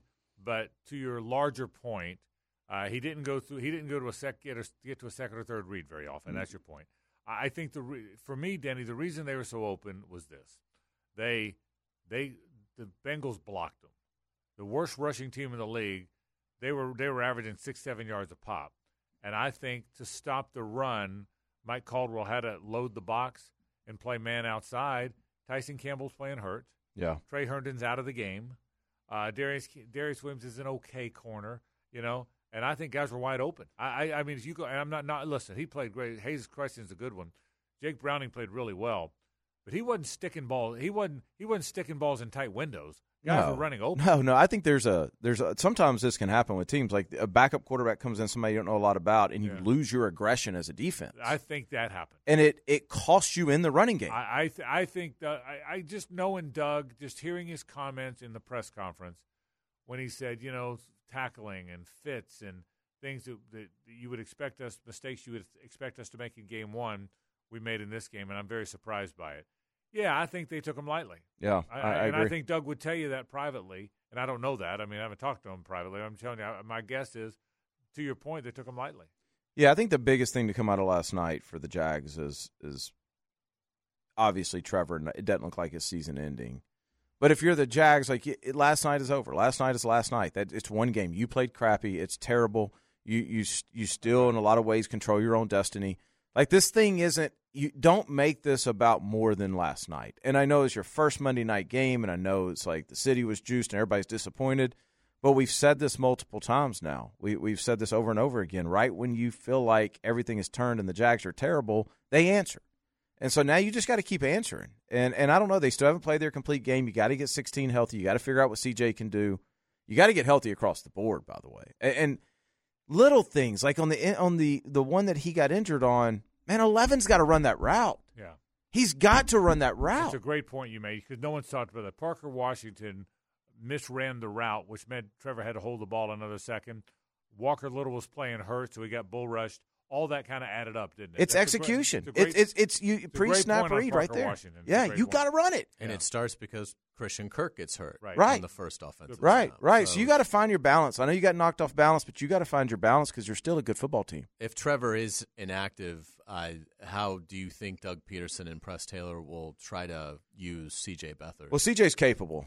I, I, I've known CJ for a while. CJ is a very capable backup. He's And nine out of ten. Yeah, he has got a fabulous arm, and I think what you saw last night was he made a couple questionable decisions in two minute drill because he hasn't done it, and all of a sudden he's out there and he's got to win a football game. I think when you have a week to game plan and you find out kind of what Browning, right? What do you like, CJ? What do we have to call differently than what we did with Trevor? I, they're going to be fine. I, I you're going to miss Trevor because he's elite and he's not Trevor, but they're you you can get by this next game. And then at that point, now Trevor probably, I don't know, I'm guessing is truly week to week at that point. And then you just you, you try to hold on. Gardner Minshew was 26 of 42 Go, G. for 312 yards and two touchdowns. That's not of getting backing down, is he? No. I mean, he's really No. not. I mean, it doesn't matter what people say, what team he winds up on, who his receivers are, his coaches. I mean, listen, he, he's he's not. I mean, that, those are that that's not an opinion. I read numbers. I didn't. He's read an four in a row. out. It's hard to win four in a row. Won four straight games. It's hard to win four in a row. I don't lot care who you are. is just okay. It's not a great team. No, no, and, and and if you watch that game, you saw him throw an absolute dime to Alec Pierce, um, in a critical situation, and then of course Pittman's a good player, y'all. Pittman is a Pitt- Pittman is ver- very underrated. Yeah, he, he's not fast, but he's big and physical. And by the way, Hayes, they could certainly rely on a big game from Jonathan Taylor yesterday, couldn't they? Oh yeah, yeah, nothing there. So Yeah. I mean, He yeah, didn't and, play. and Yeah. Zach Hurt. and Zach Yep. Moss really was held in check. Yeah. So it, it really was uh, tremendous overtime. I was telling an agent this morning about we were talking about something else, and Gardner came up, and I was like, you know, I don't understand. Like people are going to say, is he a backup? Is he a starter? He's, I mean, he's won four in a row. If if what we're talking about is winning and losing, what's the conversation? This guy's won four in a row with a team who's gritty and scrappy, but not overly talented. I, I got to tell you this: if the season arrived next year, he's a free agent, right? Yeah. All right, but let's just say for the for the for the sake of the conversation, he re-signs with the Colts. Okay, he's going to sign somewhere. Hayes, if the season came around next year, and you listed the the you listed the top the top thirty two quarterbacks, and then listed the top thirty two backups, like the best you rated the backups, that cat would be high on the list, wouldn't he? I think he'd be 33. I mean, he might. I I mean, mean- I mean, he he might be he might be the best backup. Don't misunderstand me, and and define. Don't let's not define this by starters. Yeah, yeah. I'm If you talking- listed, if you just listed the, the 32 32 best quarterbacks, yeah, I think he's in the 32. Yeah. Now I'm not. That doesn't mean he's a long term starter, yeah. but I think he's better than Kenny Pickett. Well, yeah, well, there's no question. He's Right? I- I mean, I think Pickett. there's By- by the way, several starters. There's no question he's better than Kenny Pickett. Right. I mean, you put Gardner on, on Pittsburgh, what happens? Yeah, yeah. You know Much what? better. That's a really good point. So you're right. But he, but I mean, but even, but even if you didn't do that, if you said, okay, here's 32 starters, Yeah. they're gone. Now let's rank the next. Now let's rank the next guys. He might be 33. Yeah, I can't think I of think anybody. he'd have to be. I mean, I, I'm going around. I'm going in my mind thinking of the backup quarterbacks in the league. Number one, they're obscure anyway. It's just by by the nature of the league, they were obscure. There's probably some young kid that we know nothing about that's going to rip it up back there. But to your point, yeah. All right, hey, we have just a couple minutes Yeah. left with you, but I, but this is, I really want your take on this. Explain to me, in your opinion, because everybody's the portal. We just we counted it up. Ten of the fourteen SEC quarterbacks were from a different school. Danny, what is the challenge? You're you're you're the quarterback. All right, I'm gonna you're the quarterback at Oklahoma, Okay. Dil- uh, Gabriel. Yep. And you're going to transfer to Oregon. All right, you got to move. Mm-hmm. You got to move your clothes. Mm-hmm. You got a car, I guess. So you drive. I guess you drive your car to from Norman to Eugene. You got to learn a new system. You got to learn new teammates. How difficult? It, it must not be that hard because everyone's doing it. But t- tell me, take me through the process. Well, It- first off, these kids aren't moving anything. Yeah, They don't own anything, right? And everything that they Okay. own is the gear that the team that they Okay. were at. So gave they're not moving anything. easy move. Okay. Right. Well, that's Uh, just I don't. what I know. I don't yeah, know. I don't know what Dillon's like. I don't know if he's married. I don't Yeah, know. yeah. But with our guys, like the majority of them will catch a plane and they'll have their car shipped, and they're in the they're They sitting will? there. They'll Oh, absolutely. Yeah, have their car shipped over there. Usually part of the deal.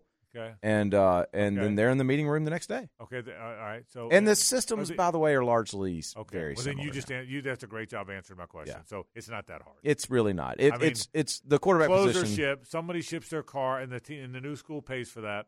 You're in the meeting the next day. The offense is similar to the one you ran because they all are all kind of similar now. And here's the other difference between when we all came up. You already know everybody because of the seven on seven circuit Yeah. and all that kind of stuff. So you already know these guys. The hardest thing, and the guy, the thing that we make our guys do the most of is just to spend time with the receivers because there are little subtleties in the way you run routes and and what the quarterback likes to see that's different than maybe what the OC likes to see at times. You got to learn that. But outside of that, man, these systems are largely the same. We're using the same protections. We're calling mics the same way. We're reading everything the same. So yeah. and your social life's built for you. Your class You have none. built Well, for you have none. Yeah. That's that. That's the sad reality at this Okay. point. Like Carson Beck has no social life. Is he, that right? he cannot go out in Athens. Okay. I mean, if he was Yeah, I get that it. guy, if he Yeah, was Johnny Manziel, maybe, but he's not. I get it. So I mean, you're you're going in with the understanding of I'm going somewhere for a year. I'm going to make some money doing it. I'm going to try to win a championship, and then I'm going to go to Sundays. Yeah, I guess it's just it just I guess it's simpler than you know what I mean. Yeah. a normal person moving's hard, Right. but I guess for them it's not. From a football standpoint, did you like Graham Mertz's decision to return to Yeah, Florida? yeah, yeah. I think it's the wise decision. Um, I think what we were talking about at the break, it allows Florida to now attack that receiver market, and they can throw some stats up there that are very favorable for receivers. Hopefully, the receivers didn't watch the game because a lot of those stats are a little bit deceiving.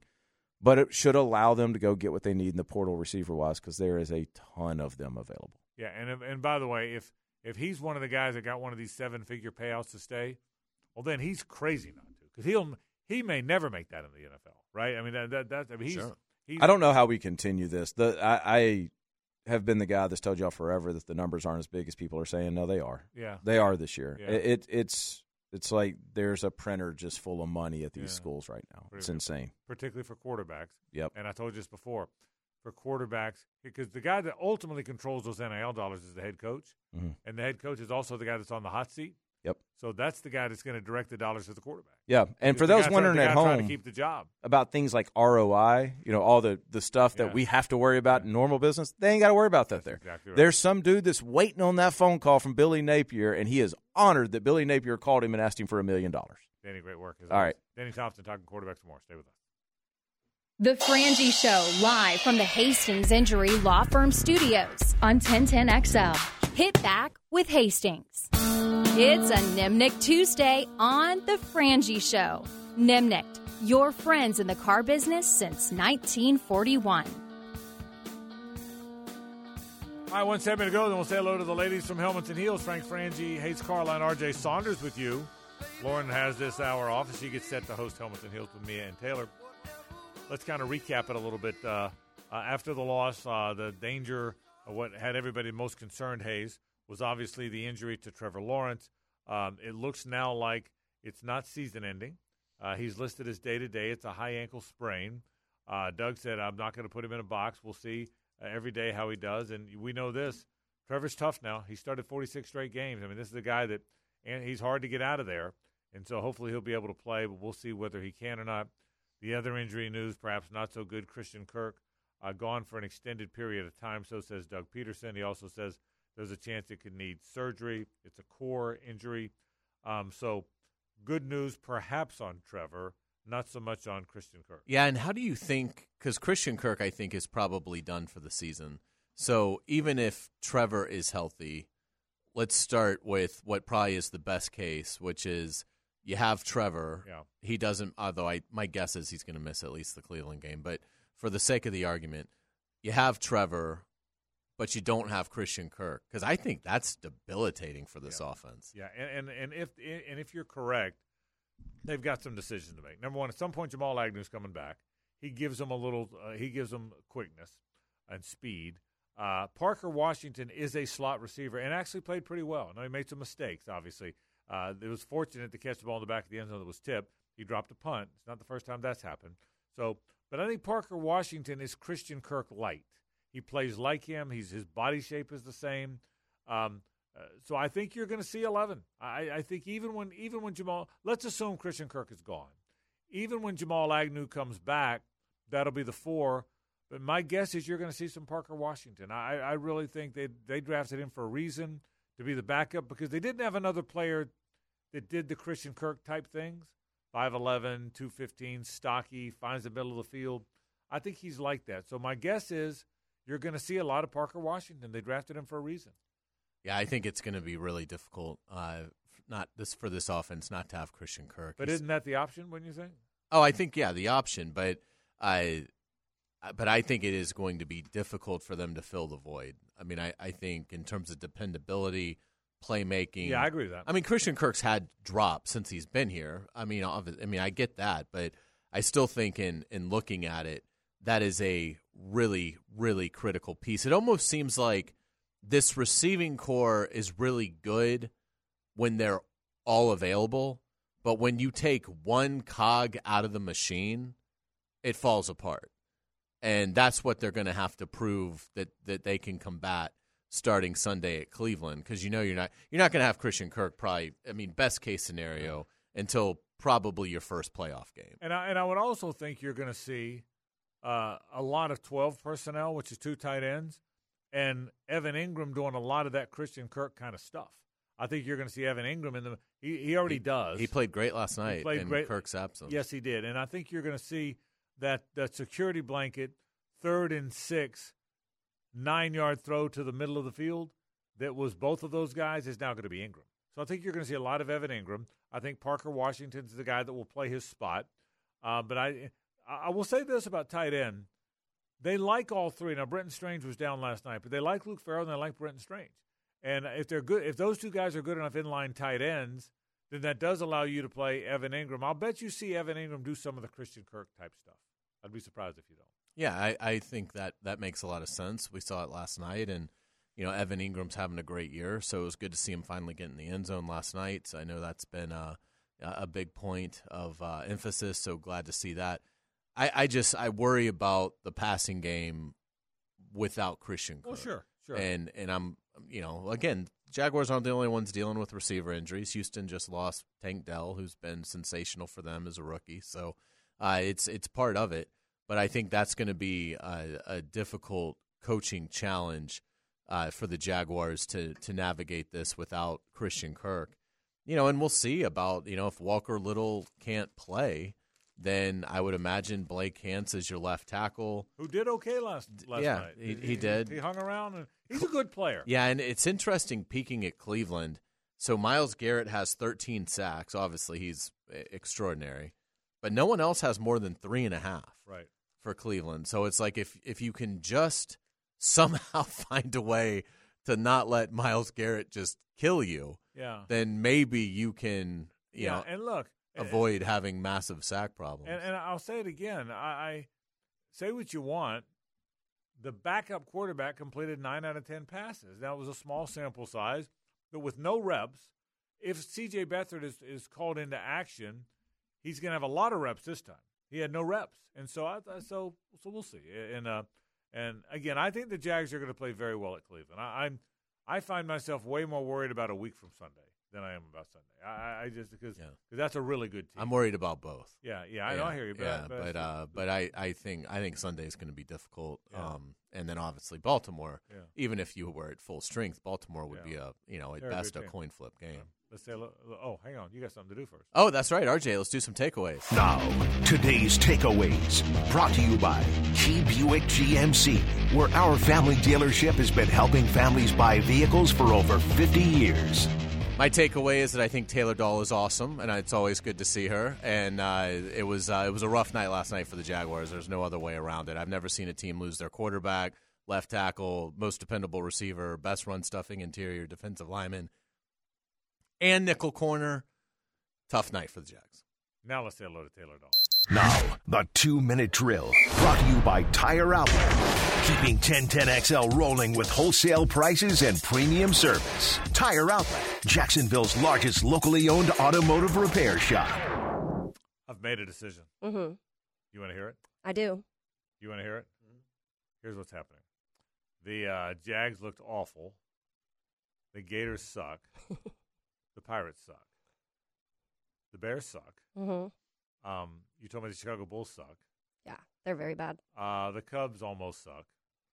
Um, we're all Jaguar fans. You, Hayes, and I are going out to get shots. That's my I'm, there for Are- that. Are you in? Are you, are you in? Can- can Oh, we- you didn't even have to put the first part. You could have just said were going to get way. shots. I would say okay. uh, how you doing? How you feeling? You were down under the weather last week, right? Yeah, I didn't feel bad. I've just been struggling with my voice. I've had a lot of allergy issues the last couple months, and so it's still not 100%. But last week I had zero voice, so can't really do a, a talk show when you can't talk. Um, we'll see how well I can manage tonight, but I, I'm getting there. I'm good. At least I don't feel bad. It's just my voice isn't here, which is kind of important for us. the um. So uh, I, I don't want to steal the thunder. I don't want you to scoop yourself, but give me an, an overall. What would you think of the Jags' loss last night? Yeah, I mean, I think it was it was a bummer, especially defensively, because I, I think the whole year, especially the last four, five, six weeks, you really feel like the defense has been such a major role player in the Jags wins. And almost, I've said several times the last few weeks that, man, like, I don't know if the Jags would be winning these games if the defense hadn't been playing the way they were because there was a lot of mediocre offensive, like, as a whole. They'd play a good quarter or a good two quarters and then it would kind of fall apart or vice versa. So to me, that was kind of like the strong point this whole season. And to kind of watch that fall apart last night in a lot of ways and missed tackle after missed tackle. Just uh, we, you know, Doug spoke on the miscommunication. Josh Allen spoke on the missed tackles, and those are things that in a game like this, that you're playing a backup quarterback that hasn't played a whole lot of football, you would hope you could go in and kind of like make your stamp on, okay, like yes, we are here and we can play four quarters of football. Doesn't matter that it's the Bengals um, because you should take advantage of those moments. So it was a little bit of a bummer, but um, I mean the Jacks have eight wins, so you have to try to at least look on the uh, the positives of that. And a big part of that, I guess, is injuries looking forward. Once we know more of Trevor, we'll know that.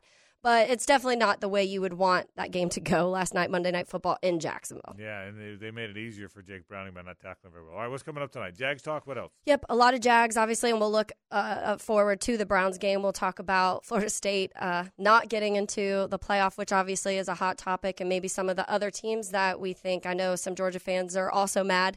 Um, so we'll talk about college football. We have some college basketball talk. We'll look around the NFL a little bit because there's some there's some things going on that may be under the radar happening uh, as in the NFL as a whole. So we'll take a look at that. Thanks, Taylor. Thank you. Taylor, Mia, Lauren. That is Helmets and Heels, and it comes up right now. We're out of here. For Lauren and Hayes, for RJ, I'm Frank Frangie. Have a great night, everybody.